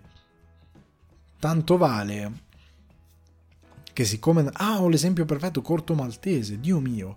Corto Maltese, perché non si fa un'animazione? Cioè, in passato l'hanno fatto un'animazione ambiziosa, no? Quel prodotto con la Rai, che solo uno dei film è stato veramente che in Francia fu mandato, mi pare, al cinema, che è Corte Sconta di Attarcana. Perché ci avevano messo un po' più di impegno. Qualcosa di ancora più ambizioso. Capisco che Corto Maltese i tempi ormai sono un po' magari quelli che sono per poter fare quell'adattamento, però è giusto per fare un esempio. Fare un'animazione quel film, perché a livello di produzione non ci puoi arrivare a fare una cosa seria. Un, uno sci-fi vogliamo fare uno sci-fi con navicelle, eccetera, eccetera, in Italia abbiamo dei mezzi molto limitati, facciamo un animato piuttosto che fare e puoi fare quello che vuoi con l'animazione perché questo è il bello. Puoi immaginare qualsiasi cosa non hai problemi di CGI di budget di mestieranze che sanno us- lavorare con perché devi andare uno studio di CGI che si accolla di fare gli effetti visivi di farli bene competitivi che possono andare a tutto il mondo. Nell'animazione puoi livellare un po' di più il campo da gioco con queste cose. Certo devi fare un investimento ma lo puoi fare. È un po' la, la, la, partita si può giocare un po' meglio per, per, quanto mi riguarda. Poi magari mi sbaglierò, però questa è quella che è una, un'ottima soluzione. Comunque eh, è un argomento mh, mm, spinoso che è stato affrontato in passato. Io a questo punto chiuderei qui per andare alle recensioni. E anche questa settimana, anzi questa settimana più delle settimane scorse, abbiamo un blocco di recensioni veramente veramente ricco, anche perché la stagione estiva sta partendo con I Guardiani della Galassia, che sarà la recensione che chiuderà la puntata di oggi, quella probabilmente più ricca, e che è il primo enorme blockbuster che a quanto pare già anche negli Stati Uniti, numero alla mano, supererà le aspettative di quelle che sono le più rose aspettative di box office. Quest'anno il ritmo delle uscite estive è ricchissimo, tant'è che già gli analisti stanno dicendo si andrà al cinema più d'estate che durante l'anno, perché comunque oltre ai Guardiani sta arrivando Indiana Jones, sta arrivando Fast X che porterà tanta gente al cinema, se non ricordo male anche Mission Impossible, insomma, comunque c'è veramente tanta roba, ne abbiamo parlato anche settimana scorsa parlando del cinema con e sperando che non venga schiacciato dalla, dalla, dalle prime uscite, il 10 maggio arriva nei cinema grazie a Anime Fact- Factory, grazie a Anime Factory, The First, The First Slam Dunk, che apre questo segmento di Primavera in Oriente, regia del creatore dello stesso Slam Dunk, Takehiko Inoue, sceneggiatura sempre di Takehiko Inoue, DOP Shonsuke Nakamura, musiche di Satoshi Takebe. Durata 124 minuti, quindi 2 ore e 4 minuti circa, punto di distribuzione, dicevo Anime Factory. Sono stato invitato all'anteprima appunto organizzata da Anime Factory, ho un bellissimo biglietto perché poi arriverò alla trama, chi magari mi sta guardando in video vedrà il biglietto che sto mostrando che sembra sostanzialmente il biglietto di, eh, di una partita di basket ed è quella dello Sannou eh, versus lo Shohoku che è la squadra dei nostri beniamini e dei nostri eroi. È stato molto bello come è stata organizzata l'anteprima. Vi ricordo, ve lo ricorderò anche dopo che il cinema arriva il 10 maggio in lingua originale e dall'11 al 17, quindi per una settimana doppiato. Andate sul sito di Anime Factory, magari vi lascio un link anche qui su Spotify perché c'è la lista di tutte le sale che proiettano il film. Quindi se volete sapere se vicino a voi c'è una sala che lo proietta, su Anime Factory c'è una copiosa lista di sale che lo vanno a proiettare. Supportatelo anche perché così altre opere arriveranno, anche se stiamo attraversando una vera e propria primavera di queste di anime al cinema, anche da noi. Il film è stato un successo in patria, è arrivato in Cina, è arrivato comunque in Asia, è stato largamente distribuito, in Giappone ha superato anche Avatar 2, che viene utilizzato come metro di paragone perché ha incassato molto, ha attirato molto il pubblico, però ecco, con tutto il rispetto per Jimbo e poi magari in separata sede ne parleremo, però The First Slam Dunk in patria era per me ovvio che avrebbe superato Avatar 2 con tutto il rispetto.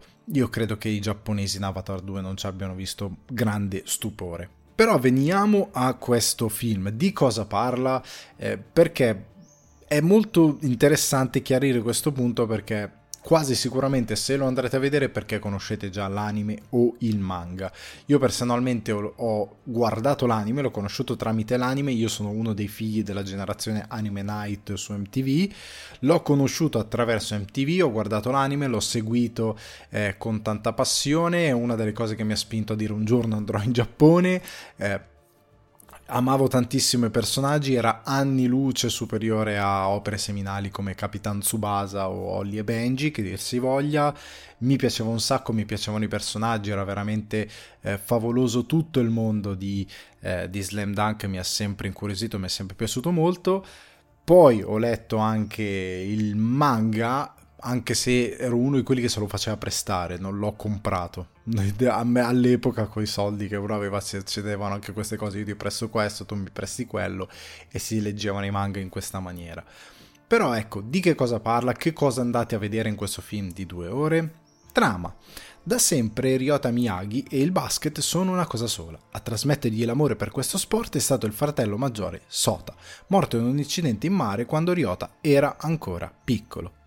Ryota è il playmaker dello Shoku, squadra che si guadagna un posto al torneo nazionale come rappresentante della prefettura di Kanagawa, nonostante sia un liceo sconosciuto. Ryota è pronto, assieme ai suoi compagni di sempre, ad affrontare l'imbattibile Sanno, il campione del torneo nazionale. Allora, quindi, uno, leggendo la trama, è quello che mi sono chiesto anch'io, quindi Anamichi Sakuragi, dove sta il nostro eroe?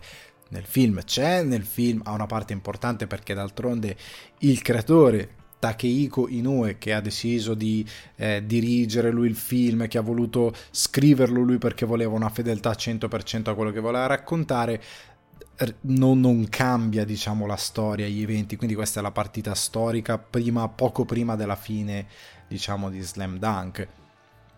Quindi gli eventi se li conoscete sono quelli, solo che nell'anime e nel manga la parte di Miyagi non era particolarmente approfondita, era un personaggio che era lasciato un po' lì nel mezzo, c'era o non c'era.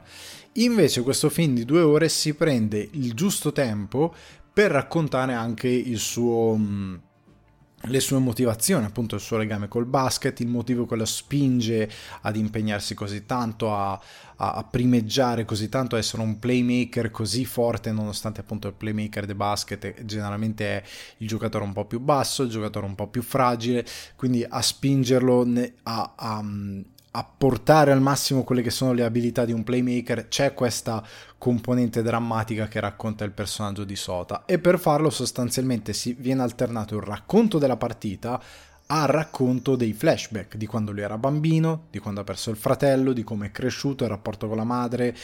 È molto molto molto interessante quello che viene fatto con il personaggio di Miyagi. Ecco, e del rapporto, scusate, ovviamente col fratello maggiore Sota, del, rega- del, legame che hanno col basket, di questa cosa che Sota era sempre il fratello migliore, eccetera, eccetera, i paragoni, eccetera, eccetera. È una storia molto accorata da quel punto di vista, però ecco, come dicevo, non viene cambiata la struttura degli eventi. Pur conoscendo, dico la verità, pur conoscendo Slam Dunk, io non ricordavo lucidamente la storia. Io vi dico la verità, io l'ho visto e letto all'epoca, sono passati credo 15 anni, una cosa così, dopo 15 anni la mia freschezza nel ricordare tutta la trama di Slam Dunk credo che sia un po' andata, nel frattempo è successo un sacco di roba.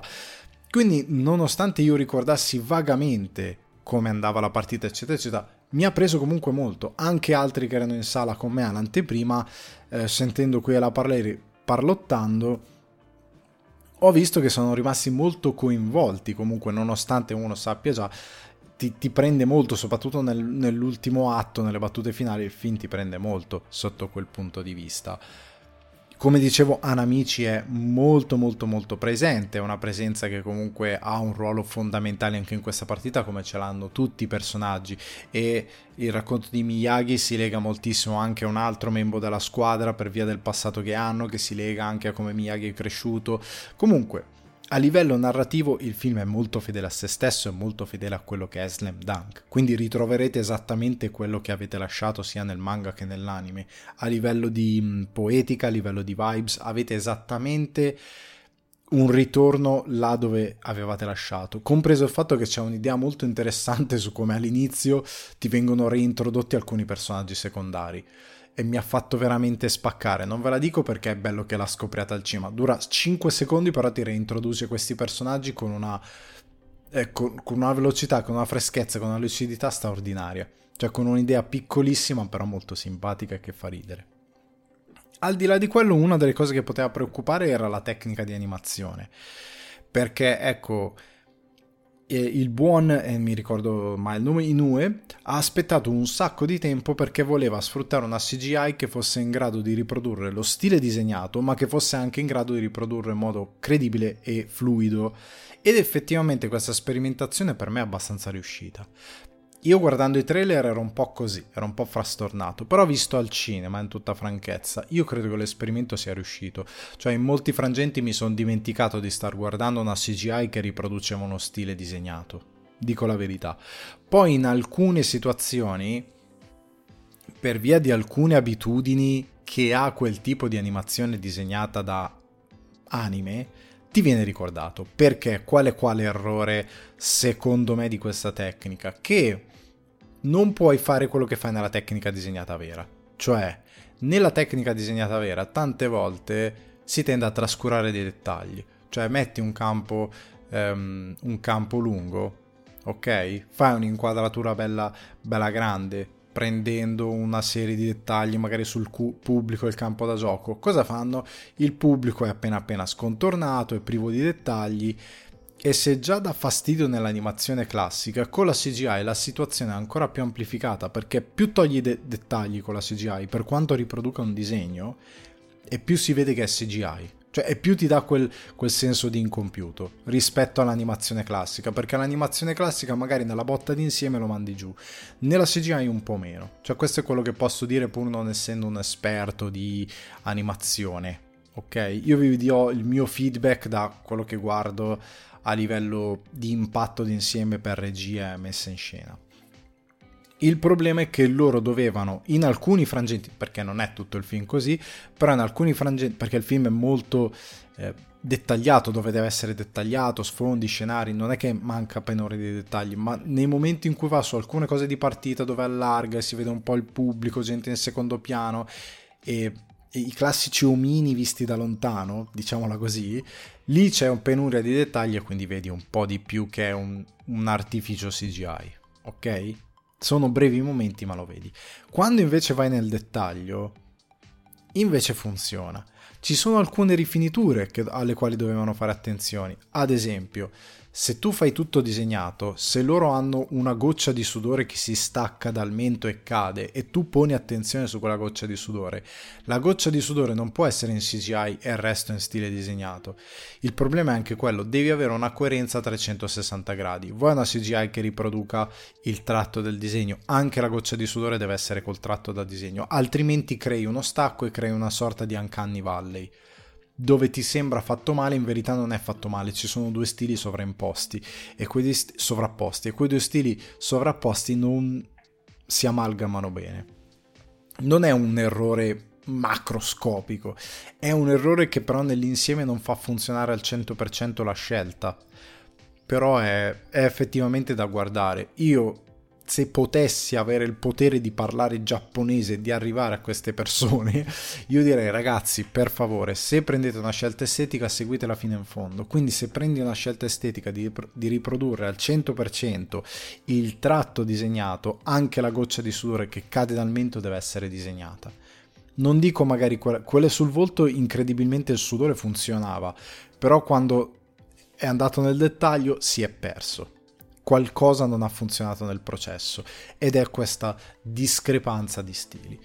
Tuttavia, nel suo insieme, come dicevo prima, a me è piaciuto. Cioè, io tante volte ho dimenticato completamente che fosse uno stile CGI così particolare e mi sono lasciato trasportare. Per me era come se fosse disegnato.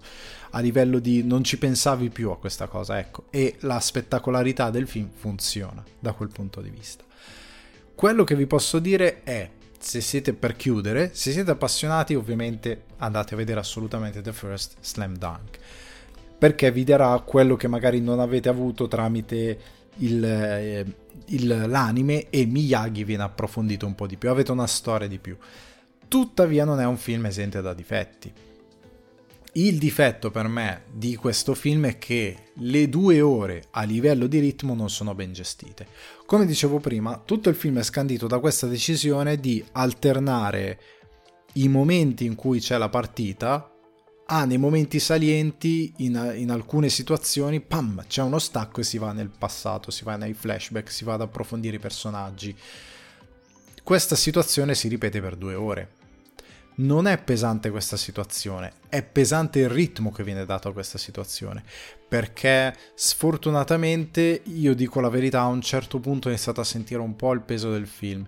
il film ha iniziato a diventare un po' pesante, le parti drammatiche non erano gestite così bene, non avevano così un bel ritmo, non ritornavano in modo pungente, deve essere un pugno, cioè quando questa cosa si innesca deve essere un pugno, oppure deve essere un qualcosa che ha un trasporto emotivo particolare e tante volte questa cosa mancava. Il dramma era un po' troppo spento, un po' troppo basilare, un po' troppo a volte sembrava ridondante nel raccontare certe situazioni e soprattutto secondo me non ha trovato un buon sistema per ricollegare, non tutte le volte, ma in alcuni casi secondo me non ha trovato un buon sistema per ricollegare l'emotività della partita a quello che era il flashback, a quelli che erano i suoi significati. E alcuni rapporti, tipo il rapporto con la madre, cerca di collegarlo più volte, cerca di aggiustarlo più volte, ma secondo me non ci riesce davvero. Cioè lì è mancato un po' di cuore proprio a lui come autore per riuscire a collegare bene questo rapporto. Secondo me non è riuscito così bene. E il ritmo ne risente perché c'è questa incertezza narrativa che non dà una bella fluidità al film perché il film in quel frangente non sa bene cosa dire. E quindi vi confesso che le due ore a un certo punto mi sono pesate. Non perché il film, ah, dura troppo. Il film può durare anche tre ore se è gestito bene a livello di racconto, se lo storytelling è avvincente poi ne parleremo, per Guardiani. Il problema è quando lo storytelling perde un po' e non è davvero avvincente. Quindi questo è un po' il difetto che ho trovato in Slam Dunk. Il resto, vi dico la verità, vi divertirete. L'altra cosa è che forse non vi riporta del tutto a Slam Dunk. Cioè non, non hai quella... Um, effettivamente quell'idea di ritornare a guardare Slam Dunk. Non è così non c'è quel minimo di carezza ai fan per il quale cavolo, vai, siamo ritornati. Non, ha, non, è quel tipo di film, non riesce a darti quel tipo di feels, che non è, un, ecco, non è proprio un difetto, ma non è neanche un pregio, nel senso che si concentra più sulla storia, perché come abbiamo detto la storia ha i suoi problemi. Comunque, The First Slam, Slam Dunk, secondo me, indipendentemente da, da, da, quelli che sono i difetti che io ho rilevato, secondo me è bellissimo a livello di animazione, una bella sperimentazione che va ehm, sistemata nel corso del tempo e aggiustata. È un bel film, secondo me è un film bello per gli appassionati di Slam Dunk e dal 10 maggio e poi dall'11 al 17 maggio al cinema, il 10 in versione originale, dall'11 al 17 invece doppiato, io l'ho visto in versione originale con i sottotitoli, perché così era la, la press release, quindi ragazzi segnatevi le date, save the date e andate a guardare The First Slam Dunk. Andiamo però avanti con un film che trovate Disney Plus, su Disney Plus. Ci lasciamo alle spalle l'Oriente, torniamo, anzi andiamo verso Neverland, andiamo in Inghilterra, andiamo però voliamo via seconda stella destra e poi dritto fino al mattino per Peter e Wendy, regia di David Lowery o Lowery, sceneggiatura David Lowery e Toby Holbrooks, eh, DOP Bojan Bazzelli, musiche Daniel Hart, cast Alexander Moloney, eh, Ever Anderson, Jude Law, Alissa Wapanak, Jim Gaffian, Yara Shahidi e Alan Tudyk. Durata 106 minuti, quindi un'ora e 46 minuti, distribuzione appunto Disney Plus. Allora, Lowry è quel bellissimo regista di A Ghost Story, un film meraviglioso che io non smetto di consigliare, come di eh, Old Man and the Gun, che a dire la verità devo ancora vedere, devo vedere questa missione di Lowery e allo stesso tempo anche di quel bellissimo Sergei nel Cavaliere Verde o The Green Knight, un film straordinario, criticato a volte in modo molto superficiale e stupido perché sembra una quest di D&D, mentre in verità sono i racconti del 1004, in questo caso quello che ha dato vita a questo eh, Il Cavaliere Verde, quindi un racconto del ciclo arturiano vecchio come il mondo che ha generato le quest di DD, non il contrario, e quindi è, DD che ha preso da questo, non il contrario. Comunque, al di là di questa, questa nota, eh, veniamo a questo film che è abbastanza discusso e che secondo me ha delle luci e delle ombre, e delle ombre che spesso non sono imputabili a David Lowery, ma sono imputabili alla produzione e a delle cose che probabilmente sono state imposte.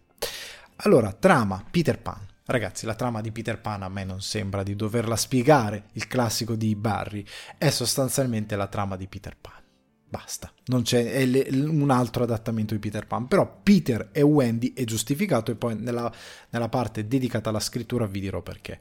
Partiamo da un problema del film, me lo voglio togliere direttamente dai piedi questo problema, i VFX. Allora, io non ho idea di quale sia il budget del film, proprio non ne ho la più pallida idea perché non sono riuscito a trovarlo online, non c'è traccia di quale sia il budget di questo stramaledetto film.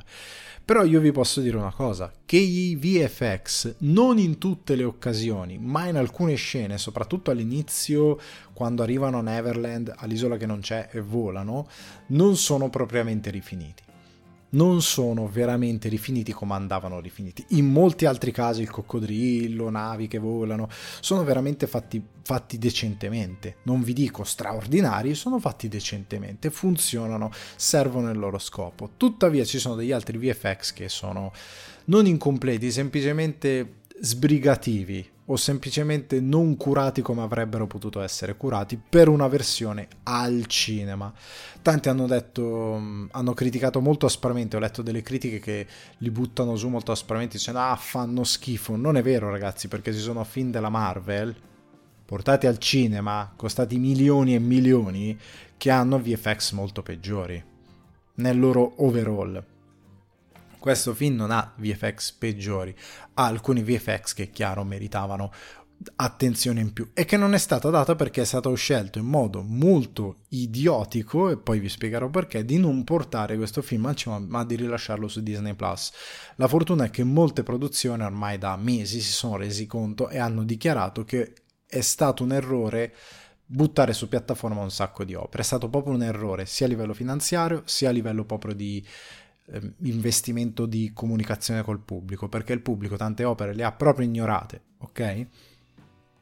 E qui però la colpa di VFX è di Disney, perché la Disney ha deciso di non investire in un film che poi rilasciava su piattaforme. Probabilmente è stato del presidente eh, precedente, il CEO precedente, che poi è stato licenziato per riassumere quello di prima, che era Iger, se non ricordo male il nome. Comunque, questo è, è il limite che ha questo film, che in alcune battute iniziali del film ci sono dei VFX che non sono propriamente lodevoli, però nell'overall andando avanti ci sono degli altri VFX che sono fatti bene, che funzionano e che comunque sono perfettamente dignitosi per la fruizione del film. Se avessero investito di più questo film ma sarebbe stato stupendo.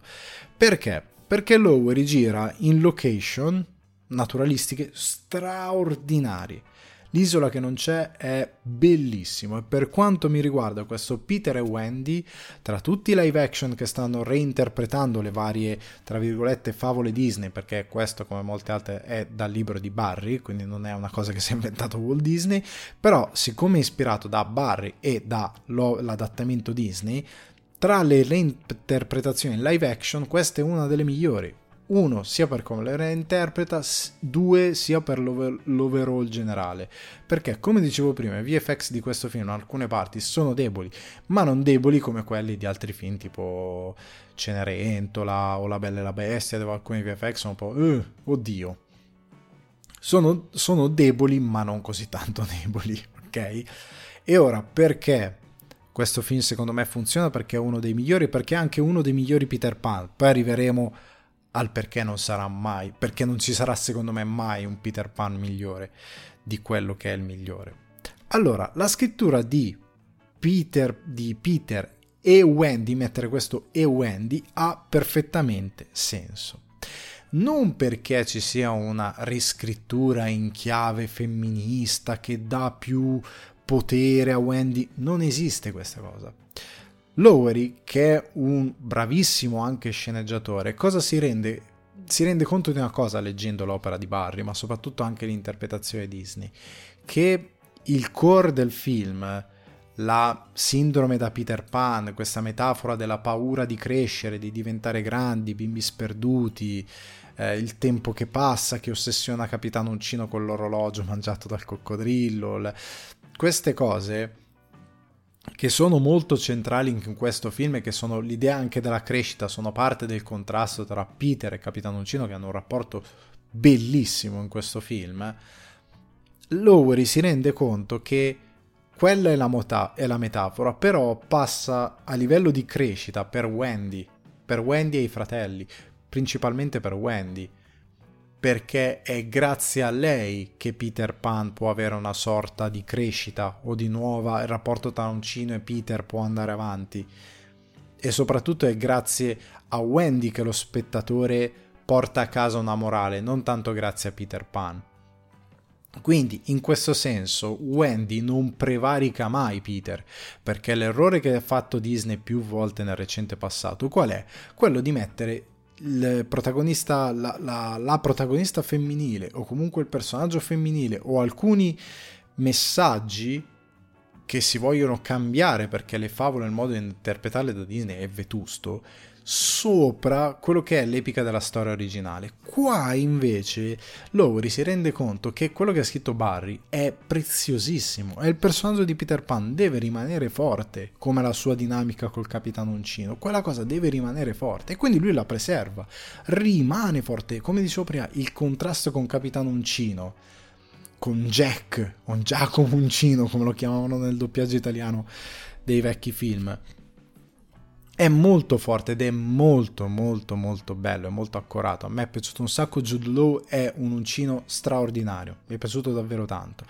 Questa cosa è perfetta, però lui scrive in modo tale che Wendy sia un, un personaggio che parli allo spettatore per il modo in cui lei ha paura di crescere, per come parte il film. E poi non vi posso dire cosa succede, ma anche il modo in cui lei pensa ai suoi pensieri felici, perché tu per volare sì hai bisogno della polvere di fata, però hai bisogno anche di un pensiero felice. L'interpretazione del pensiero felice tramite Wendy è straordinaria, bellissima, è una delle cose che mi è piaciuta di più del film e che si collega molto alla morale del personaggio di Barry. Quindi è lì che Lowry fa vincere il suo film. E quel cuore emotivo, quel centro emotivo si risolve molto bene, il film viene portato avanti molto bene secondo me.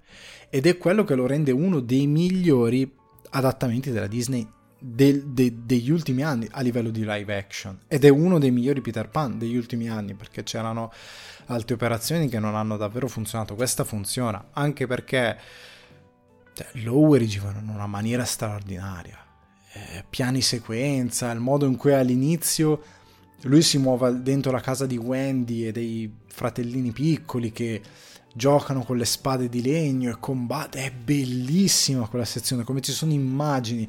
C'è un'immagine del, mm, dell'indiana che corre lungo un prato di notte, c'è questo campo lungo con lei che corre dietro gli alberi e l'ombra è una roba stupenda. In molti momenti Lowry a livello visivo, quando si va di fantasia, è un drago. Non c'è niente da fare. Lo aveva dimostrato in Ghost Story di avere un grande cuore, ma soprattutto un grande gusto visivo. Lo aveva dimostrato nel Cavaliere Verde e lo dimostra anche in questo film. A livello di regia, a livello di messa in scena, lui è incredibile, è veramente bravo. E non è mai eh, limitato, non si fa mai limitare da certe cose, no? si ha molto poco la sensazione che ci siano, ecco la percezione del VFX è molto bassa, lui tende di più a dare risalto ai personaggi, la location cura la messa in scena in modo tale che ti dimentichi di alcune cose. Da, anche da questo punto di vista è straordinario. I difetti che posso trovare al film, a parte i VFX, mi dispiace dirlo, ma il ragazzo, il giovane attore che ora ha 16 anni, una cosa del genere, ma era più giovane quando ha recitato nel film, non ha la faccia di Peter Pan e non per via della sua etnia, ma per se- semplicemente non ha la faccia da Peter Pan, perché Peter Pan è un monello. è un bambino che gli vorresti prendere la guancia e pizzicottargliela e girargliela così perché, perché è, un, è disobbediente, è spavaldo, è uno sbruffone. Lui non ha la faccia da sbruffone, è un bambino fin troppo fin troppo pulito, non ha la faccia proprio da, da sbruffoncello, da uno che a Capitano Uncino gli fa il dispetto e glielo fa ridendogli in faccia in modo sardonico, non ha quel, quella faccia lì. È, è, un casting che non funziona nonostante lui sia bravo, cioè lui a fare il suo ruolo è bravo, ma non è convincente come Peter Pan perché non ha il volto di Peter Pan. Ripeto, non a livello di etnia, ma a livello proprio di faccia da schiaffi. Non ha la faccia da schiaffi, serviva un ragazzino che sembrasse più monello. Sotto quel punto di vista, monello, capriccioso, questo tipo di personaggio. Lui non lo è. Al di là di quello, tutti gli altri sono stupendi. Wendy, i bimbi, i bimbi sperduti sono belli proprio sia nell'interpretazione del design che proprio nel casting. Capitano Uncino, l'ho già detto, è straordinario. Anche i vari pirati che stanno con Capitano Uncino li ho trovati st- mm, stupendi. Poi Uncino non è macchiettistico, cioè è proprio è un personaggio che ha un cuore diverso e Jude Law fa molto bene nel, nell'interpretazione, gli dà un, anche spugna, è un tipo di personaggio diverso, l'ho trovato straordinario. L'unica cosa che però non è colpa del film, prima dicevo, non ci sarà mai... Non, questo film non è il miglior Peter Pan di sempre e per me non ci sarà mai un miglior Peter Pan di sempre perché è già stato girato da quello di Spielberg. Una piccola nota, permettetela di, di darla, perché per me l'interpretazione di Steven Spielberg è coraggiosa, prima di tutto riprendere Peter Pan adulto che ha dimenticato di essere stato Peter Pan, che ritorna all'isola che non c'è, però Robin Williams è... ha un cuore completamente diverso, quello era veramente un, è un film, cioè è passato Spielberg, come fai a battere Spielberg? Soprattutto quando è così in forma e fa un film così incredibile. Io anche quando quando lui impara nuovamente a volare, i pensieri felici di, di, di, di, Peter adulto. Anche, ecco qua lui il verso di Peter, quel verso tipo da gallo. Qua il ragazzino prova a farlo, però non è la stessa cosa. Cioè quando lo farò, ma anche perché è Robin Williams, cioè come fai a superarlo? È, è un contrasto, è una competizione impari. Però al di là di quello, non riesce a superarlo. Cioè il modo in cui lui lo fa con quella fierezza, con è, è, una cosa completamente diversa. Quel film è il film più bello fatto su Peter Pan che non esisterà mai un film così bello, per quanto possa essere datato per, alcune, per alcuni aspetti, però è, ha un cuore straordinario. E parlando di cuore, adesso tocca la recensione che chiude il podcast. E a chiudere ci pensano i Guardiani della Galassia, volume 3, film. Regia e sceneggiatura di James Gunn, DOP Harry Braham, musiche di John Murphy, cast Chris Pratt, Zoe Saldana, Dave Bautista, Vin Diesel, Vin Diesel Bradley Cooper, Karen Gilliam, Pom Clementiev, Elizabeth Debicki, Sylvester Stallone, Bill Poulter, Sean Gunn. Durata 150 minuti, quindi 2 ore e 30 minuti. Allora, questo film lo si aspettava fortemente. Come dicevo in passato, è il film che secondo me saluta il miglior autore del Marvel Cinematic Universe, che chiude una delle saghe migliori del Marvel Cinematic, Universe e che probabilmente metterà un punto al Marvel Cinematic Universe perché già guardando le opere uscite negli ultimi anni, già guardando quello che sta per uscire, io credo che nessuno riuscirà a superare il film di Gunn e nessuno riuscirà ad avere un rapporto col pubblico come lo sta avendo e lo avrà il film di James Gunn, che è straordinario, che è arrivato anche fin troppo tardi, forse è stato anche un bene così, perché era stato scritto diverso tempo fa, poi lui è stato allontanato, è ritornato, vabbè, non voglio entrare in quelle vicende, voglio parlarvi del film, un film meraviglioso. Io ve lo dico, per me è un film straordinario, senza, senza se e senza ma. Parto da un profilo tecnico per poi dedicarmi alla scrittura e a tante belle cose. Qua non so se perché Gunn ha voluto insistere parecchio, probabilmente sì, ma i VFX sono quelli più curati che ho visto nel Cinematic Universe in anni. Nel senso che dopo anche un titolo come Endgame che era relativamente buono a livello di VFX, questo è molto molto molto, anche perché è passato del tempo, superiore e molto curato rispetto a tutto quello che abbiamo visto negli ultimi anni. Anche perché per via del tipo di narrativa del siamo nello spazio, molti personaggi protagonisti a partire da Rocket Raccoon che qua è veramente protagonista, avendo questo tipo di personaggi in CGI, i VFX e la CGI devono essere straordinari, devono essere al massimo, tant'è che i dettagli del pelo, gli occhi di Rocket sono veramente curatissimi, anche degli altri personaggi che interagiscono con Rocket e appartengono più o meno alla sua, alla sua specie sono meravigliosamente realizzati. Allo stesso tempo le sequenze, delle sequenze visivamente incredibili, sia per gusto di come mette in scena, sia di come concepisce le immagini, sia dei design. Eh, è un film meraviglioso. Cioè, per, già la scena d'apertura. Io ho odiato tantissimo quei 4-5 spettatori. Io sono andato a vederlo che sono arrivati in sala in ritardo di 10 minuti. O anche di 5 minuti. Io ho visto due persone entrare dopo 5 minuti che la sequenza iniziale stava finendo. Tu ti sei perso una delle parti migliori del film. Perché la sequenza d'apertura, per come usa. Non vi dirò niente di che musica c'è, cosa. Perché ve lo dovete gustare al cinema e voglio che vi sorprenda però ecco, quella sequenza iniziale con l'utilizzo di quella musica che l'hanno usata tantissime persone, però Gunn ha un percorso musicale che è partito dal primo Guardiani ed è arrivato a, a, con questo terzo a un compimento. Però ecco, in questo terzo volume, quella canzone specifica che hanno usato tanti, però tanti l'hanno, usati, l'hanno usata a casaccio semplicemente perché è una bella canzone. Gunn è uno dei pochi che gli ha dato significato, perché quel brano io già lì mi sono commosso subito perché quel brano attaccato a quel personaggio, su come si apre il film, com- come la macchina lo segue, come, come ti va a vedere i vari personaggi, è... tu dici ok, lui ha appena portato a scuola tutti i registi che si buttano in un cinecomic. Perché al di là di tutto, io avevo parlato di Shazam e ho detto sì, vabbè, sono dei film di buon intrattenimento. Ragazzi, vuol dire dei film di buon intrattenimento. Questo non è buon intrattenimento. Questo di James Gunn, i guardiani di James Gunn, io sono seriamente convinto che tra vent'anni ci saranno adulti che piangeranno ricordando la prima volta che sono andati a vedere questi film al cinema. Perché queste sono cose che vorrei anche tramandare cioè io a mio figlio glieli vorrò far vedere questi film, perché anche dei meravigliosi insegnamenti. E poi però se arriviamo nella parte dedicata alla scrittura, però a livello di, di, di, di stilemi di regia è incredibile, come dicevo, come usa le musiche, come le usa con la regia, tutto è storytelling.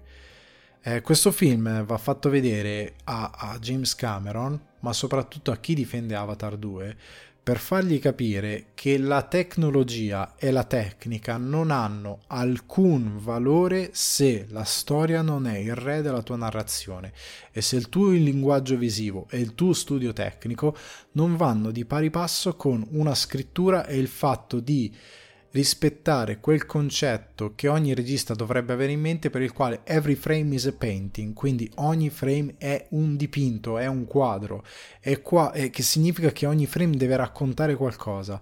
E Avatar 2 non lo fa, durando una quantità di tempo enorme, invece questo film ogni frame racconta una storia, ogni frame racconta una cosa, ogni sequenza, ogni movimento di macchina, ogni abbinamento con la musica ti parla di qualcosa di questi personaggi. E sotto questo profilo tecnico c'è anche un piano sequenza, un corridoio. Alcuni diranno Old Boy non c'entra niente con Old Boy, però è ovvio che quando gente si pesta in un corridoio chiuso l'idea sale lì, però è un bellissimo eh, espediente narrativo per fare dell'azione. C'è un momento che è anche di pathos perché è un momento in cui i guardiani ritornano a essere i guardiani dopo un lungo viaggio attraverso molte difficoltà, però in quel momento c'è questo corridoio straordinario con un piano sequenza che attraversa tutti i guardiani, i loro movimenti, come sono coordinati, quello che fanno, le azioni, eh, la coreografia dei combattimenti ed è un mix di live action, CGI, cose pensate in post cioè cose che poi dovevano lavorare con la post produzione, cose che hanno lavorato con quello che era live action in fisico in produzione che è incredibile. Lì il, il la, probabilmente la pianificazione che ci hanno messo a livello di testa per girare quella sequenza è importante ed è bellissima a livello visivo. Sono pochi minuti ma sono straordinari e tutto il film a livello visivo è straordinario. Ripeto, sia per regia che per idee di, mm, di, di storytelling, per come è visivamente parlando.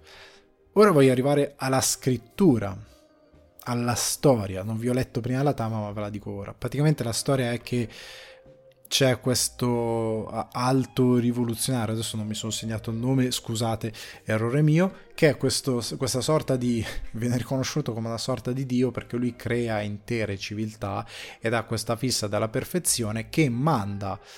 Ehm, manda qualcuno, per, sto cercando di dirvelo nel modo meno spoileroso possibile, a recuperare formalmente Rocket Raccoon perché ha un legame con Rocket Raccoon che è una delle chiavi per compiere determinati passi evolutivi che lui sta cercando perché è fissato con la perfezione e con l'idea di creare una razza perfetta. Ra- Rocket rimane ferito e i guardiani partono in un'avventura per andare contro questo, ve la dico così, alto rivoluzionario. Non vi voglio dire niente della trama, mi sento anche sporco di avervi detto questa cosa perché voglio che il film vi sorprenda. Perché qua Gunn sembrava molto crepuscolare dal trailer. Sembra, però in verità non è crepuscolare, è molto, come dire, nostalgico. Mm, c'è nostalgia, è proprio l'ultima avventura dei Guardiani della Galassia. E quindi il film ha un cuore gigantesco. Vuole che voi vi preoccupiate per i guardiani, vuole che voi piangiate per loro, vuole che voi soffriate per loro e lui riesce a farlo riesce a farvi legare con questi personaggi che comunque avevate già legato con loro sia nel primo film che nel secondo, ma qua più che in ogni altro film lui ve li consegna. Cioè lui vi rende parte dei guardiani e vi legate a loro come non, av- non avrete mai fatto prima. Perché espone il cuore di ognuno dei personaggi, perché Drax, che è quello un po' più scemo, però il suo essere un po' scemo, un po' stupido, il fatto che pensiamo tutti che sia stupido, però siccome in questo film si vuole andare all'emotività, al cuore e alle radici dei personaggi, proprio a chi sono questi personaggi, viene fuori un carattere di Drax, il distruttore, che però non è quello del distruttore, che lui va a esplorare, che consegna al pubblico e che noi abbracciamo e capiamo chi è davvero questo personaggio e capiamo perché ha avuto così tanta violenza e così tanta voglia di vendetta che non è legato solo ah ha ucciso la mia famiglia, non è solo quello, è qualcosa di più. E la sua leggerezza e stupidità hanno un senso completamente diverso. La stessa cosa vale per Mantis, vale per Quill, vale per Rocket Raccoon che è molto protagonista di questo film, perché qua si parla di è sempre stato un racconto sui reietti, però qua veramente si parla di i reietti della galassia. Cioè, essere gli ultimi, quelli che schifati da tutta la galassia. Nessuno ti vuole nella galassia. Il fatto di essere, qua si parla di imperfezione, di chi siamo attraverso le nostre imperfezioni. Perché è bello il contrasto con il villain perché è un villain che cerca la perfezione, quando il film ti vuole dire che è attraverso perfez- l'imperfezione che tu ti formi, che tu hai una personalità, che tu cresci diventando qualcuno. Quindi Rocket è perfetto. Perché già in passato lui non parla del suo passato, ma dice che lui non ha chiesto di essere quello che è. Eh, lui viene chiamato in qualsiasi modo trash panda, ehm, vabbè, procione, coniglio, lui viene chiamato in qualsiasi maniera, lui non sa davvero che cos'è, nega di essere tutte queste cose, lui è solo Rocket, non è Raccoon. Qua però è il film dove lui diventa Rocket Raccoon, dove abbraccia questa cosa, dove si parla appunto di imperfezioni, di, di, di cicatrici, di, del fatto che, ecco, il film è meravigliosamente educativo, cosa che, Gunn, che Gunn è l'unico che riesce a fare, perché uno dei difetti che io continuo a dare a questi cinecomic, che siano Marvel o meno, è che non riescono più, tranne quelli su Spider-Man fatti in animazione, non riescono più a passare al giovane pubblico perché gli eroi sono così importanti e invece Gunn riesce perché attraverso degli eroi, che per lui gli eroi sono tutti reietti perché sono criminali, ladri, tutti, tutti i criminali, i ladri, eh, gli emarginati sono gli eroi.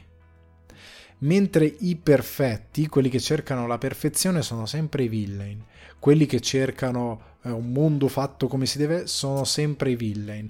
Perché il messaggio che lui ti vuole dare, soprattutto con questo film, è appunto questo che, soprattutto nella società odierna, Cioè, questo è quello che io ci ho visto in quello che Gunn voleva dire, soprattutto nella società di oggi, anche se è sempre stata così. Quando io andavo alle superiori ed ero ragazzino, se non eri uno dei ragazzi fichi che erano la moda, eri un reietto.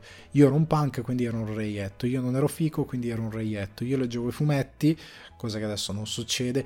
Leggevo i fumetti, leggevo gli anime, mi piacevano i videogiochi, ero un reietto. Oggi comunque c'è un'idea di perfezione mutuata dai vari influencer, da personalità che non starò a nominare, che hanno reality, che vanno in televisione, eccetera, eccetera, quel tipo di idea di perfezione estetica, eccetera, eccetera, che viene portata di perfezione di vita, che crea depressione sul fatto di essere ricchi, di avere jet, tutte queste vaccate che sono solo immagini di perfezione. Gunn ti dice, in una società così, in un mondo così, in verità ci dovremmo rendere conto che chi ci vuole vendere quell'immagine, in verità odia la vita. Dovete fuggire da chi cerca, dovete fuggire ribellarvi a chi cerca di vendere quelle immagini, perché è uno stronzo che odia la vita. Perché la vita non è quella. La vita significa abbracciare i tuoi difetti, tu sei un introverso che vuole stare in un angolo a giocare con la sua fotocamera, scrivere sceneggiature che siano per il cinema, per, per gli anime, per i manga, vuoi passare tutto il giorno a disegnare Spider-Man? O ti interessa tutto il giorno eh, dare calcio a un pallone non ti interessa altro, quale che, o disegnare vestiti o ti interessa fare il pane, quale che sia la tua ossessione, quale che sia il tratto che ti rende caratteristico, il fatto di essere introverso, eh, il fatto di avere un qualsiasi tipo di disturbo, quale che sia la tua cicatrice, non devi nasconderla, non devi modificarla. È anche un film che secondo me in modo molto intelligente parla di questa cosa di modificare i nostri corpi, ok? Quindi il fatto di voler migliorare il mio aspetto estetico in modo mo- troppo artificioso. È anche un film che dice tu devi abbracciare quella cosa e devi trovare, come fanno i guardiani sin dal primo film, eh, perché questo è un tema molto forte, devi trovare le persone che siano la tua gente, il tuo popolo. Non devi farti schiacciare, questa io da emarginato quando ero ragazzino l'ho sofferta tante cose, l'ho capita tardi, però non devi farti schiacciare da una società che ti dice perché tu non sei come gli altri, perché non sei fatto in questo modo? E forzarti a comportarti in un modo che non è il tuo modo di essere, che non è e cercare di ehm, amalgamarti a delle persone che non sono le tue persone, a un popolo che non è il tuo popolo, perché sappiate che quelle persone appena appena intuiranno che voi state nascondendo un'imperfezione, vedranno quell'imperfezione e quelle persone non sono perfette, sono imperfette anche loro, sono che odiano la vita, come dice Rocket Raccoon, odiano le cose così come sono. E come l'alto questo personaggio. Questo villain, lui odia le cose così come sono fatte, quelle persone odiano le cose così come sono fatte e quindi nel momento in cui sgameranno questa cosa, vi abbandoneranno, vi daranno un calcio, nel momento in cui capiranno la vostra diversità o magari inizierete a inseguirla, a me è capitato, è capitato a tante altre persone, vi, vi sputeranno letteralmente perché odiano le cose così come sono e devono vivere una conformità che è anche tossica per loro stessi e non lo capiscono. E sono loro dei villain. Quindi voi dovete cercare le vostre persone, il vostro popolo, le persone che vi accoglieranno. La famiglia non è fatta dal sangue. In alcuni casi la famiglia fatta dal sangue, qui il film ne parla, è importante, ma è una cosa diversa. Quella è una famiglia fatta dove c'è davvero amore. Però le, le, radici, quello che noi siamo, che è importante scoprire e rispettare le nostre radici, però il film ti dice anche trova le persone che sono a te affini, trova le persone che sono strane, dei weirdo come lo sei tu e fai di quelle persone il tuo popolo in questo film si parla molto di questa cosa perché i, i guardiani sono tutti diversi tra loro. Qui è un terrestre, Gamora è un'altra cosa, Mantis è un'altra cosa, Raccoon è una cosa inesistente. Eh, Groot è un alieno, albero, sono tutti di estrazioni completamente diverse, sono tutti individualisti perché un mondo così fatto di non solo di individui, ma di individui che in verità fanno parte di una collettività dove la collettività è la conformità, loro che sono degli individualisti che hanno prima di tutto i loro difetti a, a renderli particolari, sono un'anomalia e sono rigettati e quindi si mettono insieme, combattono, litigano anche tra loro come nei capitoli precedenti, ma in verità si amano con tutto il cuore e, e morirebbero per aiutare un loro compagno, perché è quello che è la vera famiglia. Ok? Sono quelle le persone che ti vorranno davvero bene, non è sempre il sangue. E è bello come alla fine i guardiani sono persone irrisolte. Sono eroi irrisolti che hanno un sacco di difetti. Poi nell'after show si parlerà di perché questa cosa funziona. Ognuno di loro è irrisolto, imperfetto, Tuttavia sono degli eroi perché affrontano le loro imperfezioni, cioè loro combattono per qualcosa di giusto che è aiutare un amico, che è proteggere qualcuno che amano, che è difendere chi non può difendersi e per questo sono i, i freaking Guardian of the Galaxy eh, o i Guardian of the freaking Galaxy, può essere usato in entrambi i modi. Loro combattono per quello che è giusto pur essendo dei ladri, pur essendo ehm, dei, dei, dei, degli assassini in alcuni casi perché ammazziamo tutti, no dai ammazziamo solo qualcuno, no no neanche qualcuno, cioè è, è meraviglioso sotto questo punto di vista. Loro nell'essere reietti però sanno cos'è il giusto, sanno cos'è, dov'è sbagliato e combattono per quello che credono sia giusto con i loro difetti, non contro le loro mancanze. Cercano ovviamente di essere un po' migliori, ma le abbracciano le loro mancanze ed è un film meraviglioso. Per me è un film che vi insegna state alla larga da quelle persone che si vendono sempre come belli, vincenti, perfetti. No, io non sbaglio niente. So... Dovete correre a miglia di distanza da quelle persone. Dovete correre a miglia di distanza da persone che hanno il culto dell'io. Sono un grande, sono il più bravo, sono brave. Scappate, inutili, non cercate il confronto. Dategli un pugno in faccia se volete un confronto questa non è una trappola, è uno showdown. This is not a trap, it's a showdown. Eh, uh, confrontation, cosa dice? Non mi ricordo perché l'ho visto in lingua originale. Comunque, scappate da quelle persone oppure confrontatele, ma confrontatele vincendo col vostro essere strani. Non modificate non modifichiamo il nostro co- chirurgia, cose. Abbracciamo l'essere noi stessi, ma soprattutto è un film che io ho amato perché il villain. Si dice sempre ah l'eroe è grande tanto quanto è grande il villain. Nel caso dei guardiani no. Perché la morale del film questa fissazione per il villain che è una fissazione molto moderna portata da Joker e altre cose da, come personaggio Joker dico questa per, affascinazione per determinati villain che è sempre bella però dipende dal tipo di storia che si sta raccontando. E questo è il punto. In questo film è va oltre. Cioè il villain è importante per il messaggio, il villain è importante per, eh, per sottolineare quanto l'idea stessa del villain, di questa perfezione assurda, sia fallace, perché lui... Dico cose che non sono spoiler, però lui a un certo punto dice che di essersi innamorato, di essere stato sulla Terra, aver visitato la Terra e di essersi innamorato dell'arte, la storia. Però è un po' come la citazione di Orson Welles. L'arte della quale lui si innamora la musica, tutte queste cose straordinarie che lo ispirano così tanto a cercare la perfezione. Come dice Orson Welles in uh, cos'è, um, the, the, the, the, Third Man, adesso in italiano non mi ricordo il titolo, è, guardate, è una citazione storicamente inaccurata, quello che volete, però intanto sotto i Borges eccetera l'Italia, Leonardo da Vinci, il Rinascimento, è venuto fuori delle cose incredibili nonostante sangue, distruzione eccetera eccetera. In Svizzera hanno avuto amore e fraternità ed è venuto fuori l'orologio a cucù.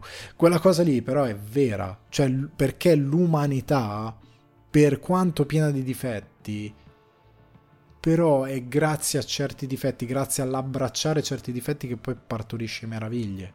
Ed è quella la chiave per essere migliori, abbracciare i difetti per partorire qualcosa di straordinario. Non radere al suolo i difetti, cancellare completamente tutto perché bisogna avere la perfezione. Questo villain che si mette sopra Dio e, e anzi che Dio non, è, non, esiste, Dio non c'è, Dio ha fallito, faccio io. Devo creare una società perfetta per fare poi cosa? Per fare cosa?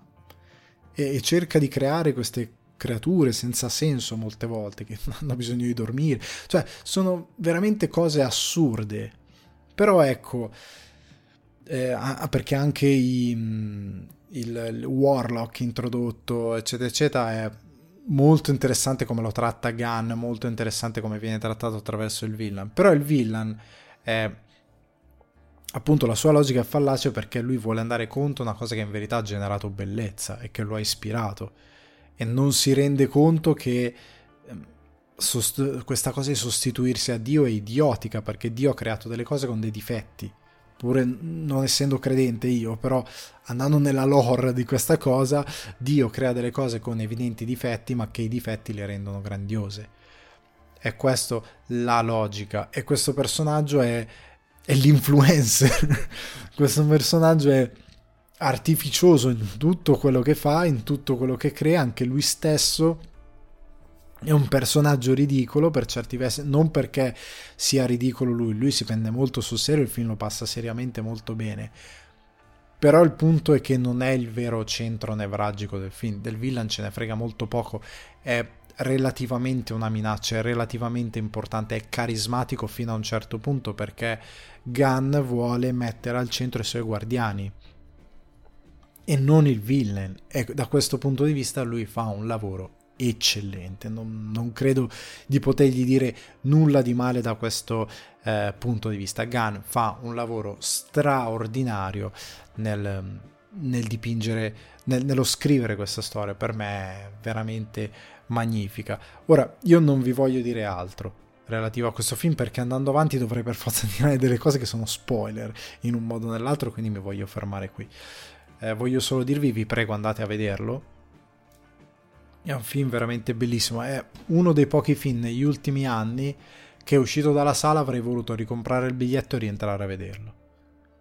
Dico la verità, eh, io sono raramente così entusiastico riguardo qualcosa, però Gana ha veramente, soprattutto con questi personaggi, eh, ha capito come raccontare certe cose, ha capito quali sono i valori degli eroi, ok? E ha capito come veicolarli al pubblico, ha capito come parlare al pubblico e lui vuole parlare a un pubblico di reietti. E quindi io dico a tutti i ragazzi e le ragazze là fuori, se, um, se voi vi sentite esclusi, se vi sentite um, che siete stati messi da parte, se vi sentite schiacciati da un modo in cui i villain di questa società vogliono raccontare un certo tipo di perfezione, vogliono raccontare delle cose che devi fare per essere perfetto. Se vi sentite esclusi, se vi sentite degli ultimi, se vi sentite che le persone attorno a voi fanno se- vi fanno sentire sbagliati nel vostro essere introversi, nel vostro essere, quale che sia il vostro, ehm, la vostra caratteristica caratteriale, quale che sia, ehm, se non siete bellissimi, quello che è. Questo è il film che fa per voi. Questo è il film che vi parlerà tantissimo. Questo è un film che vi farà capire cosa dovete fare. Perché quello che dovete fare è trovare le persone a voi affini cerca, pers- e lo farete perseguendo i vostri difetti. Cioè perseguendo le vostre ossessioni, le cose che volete fare. Se vi fanno sentire sbagliati, a me è capitato di... Per molto tempo il contesto attorno a me mi faceva sentire sbagliato perché io volevo uscire da quel contesto e volevo andare in qualcosa di più grande. No, tu non lo puoi fare, no, tu chi ti credi di essere, no, tu perché chi ti sta attorno a te vuole, vuole che tu sia conforme a quello che loro pensano che sia il tuo ruolo. C'è un reietto dentro la loro micro società per come la garantiscono loro perfetta e come li fa sentire sicuri. Se voi volete andare altrove, andate altrove, perché andando altrove troverete e continuando a perseguire quello che è quello che volete fare, troverete la vostra famiglia, le vostre persone, le persone che vi vogliono bene. Non dovete fas- lasciarvi affossare da chi vuole darvi un, una realtà univoca su come essere giusti, essere belli, essere fatti bene. Quindi questo Guardiani della Galassia volume 3, andate a guardarlo, riguardatelo, guardate tutti i guardiani perché quello è il vostro popolo. James Gunn probabilmente sarà un regista che vi parlerà sempre molto bene, che anche qui comunque per tanti versi risolve tutti i personaggi, risolve eh, tutti, eh, tutta la poetica dei, dei, dei, vari e le storie di tutti i personaggi. Rimanete dopo i titoli di coda perché ci sono due piccole scene dopo i titoli di coda, una a metà e una alla fine. Anche i titoli di coda di questo film sono bellissimi perché sono una chiosa del viaggio che ha fatto Gunn con i suoi guardiani. Vi prego, andate a vederlo, eh. cercate di capire quello che vi stanno raccontando perché la cosa anche bella è che nel darvi questi messaggi però Gunn vi fa divertire cioè la, l'avventura che vi racconta è commovente, è maledettamente divertente ed, ed è proprio grande cinema. È proprio del gran bel cinema, come pochi lo sanno fare. Quindi, ragazzi, chiudo qui davvero. Questo è il film um, di chi si sente escluso e chi si sente viene fatto sentire a terra da persone che non dovrebbero permettersi questa cosa. Io a questo punto chiudo la puntata, vi saluto vi ringrazio anche questa settimana per essere stati qui in mia compagnia. Vi ricordo che potete supportare sul divano di Ale le mire di espansione per un giardino zen migliore su patreon.com slash sul divano di Ale. Altrimenti tenete a mente che sul divano di Ale è un confortevole piacere da condividere con gli amici e gli appassionati di cinema e televisione e che potete trovare su Spotify, Apple Podcast, Amazon Music e e Icast. Seguite anche il canale YouTube Alessandro Dioguardi per i contenuti esclusivi ricordate di iscrivervi e attivare la campanella. Un caloroso saluto dal vostro host Alessandro Dioguardi. Ciao ciao.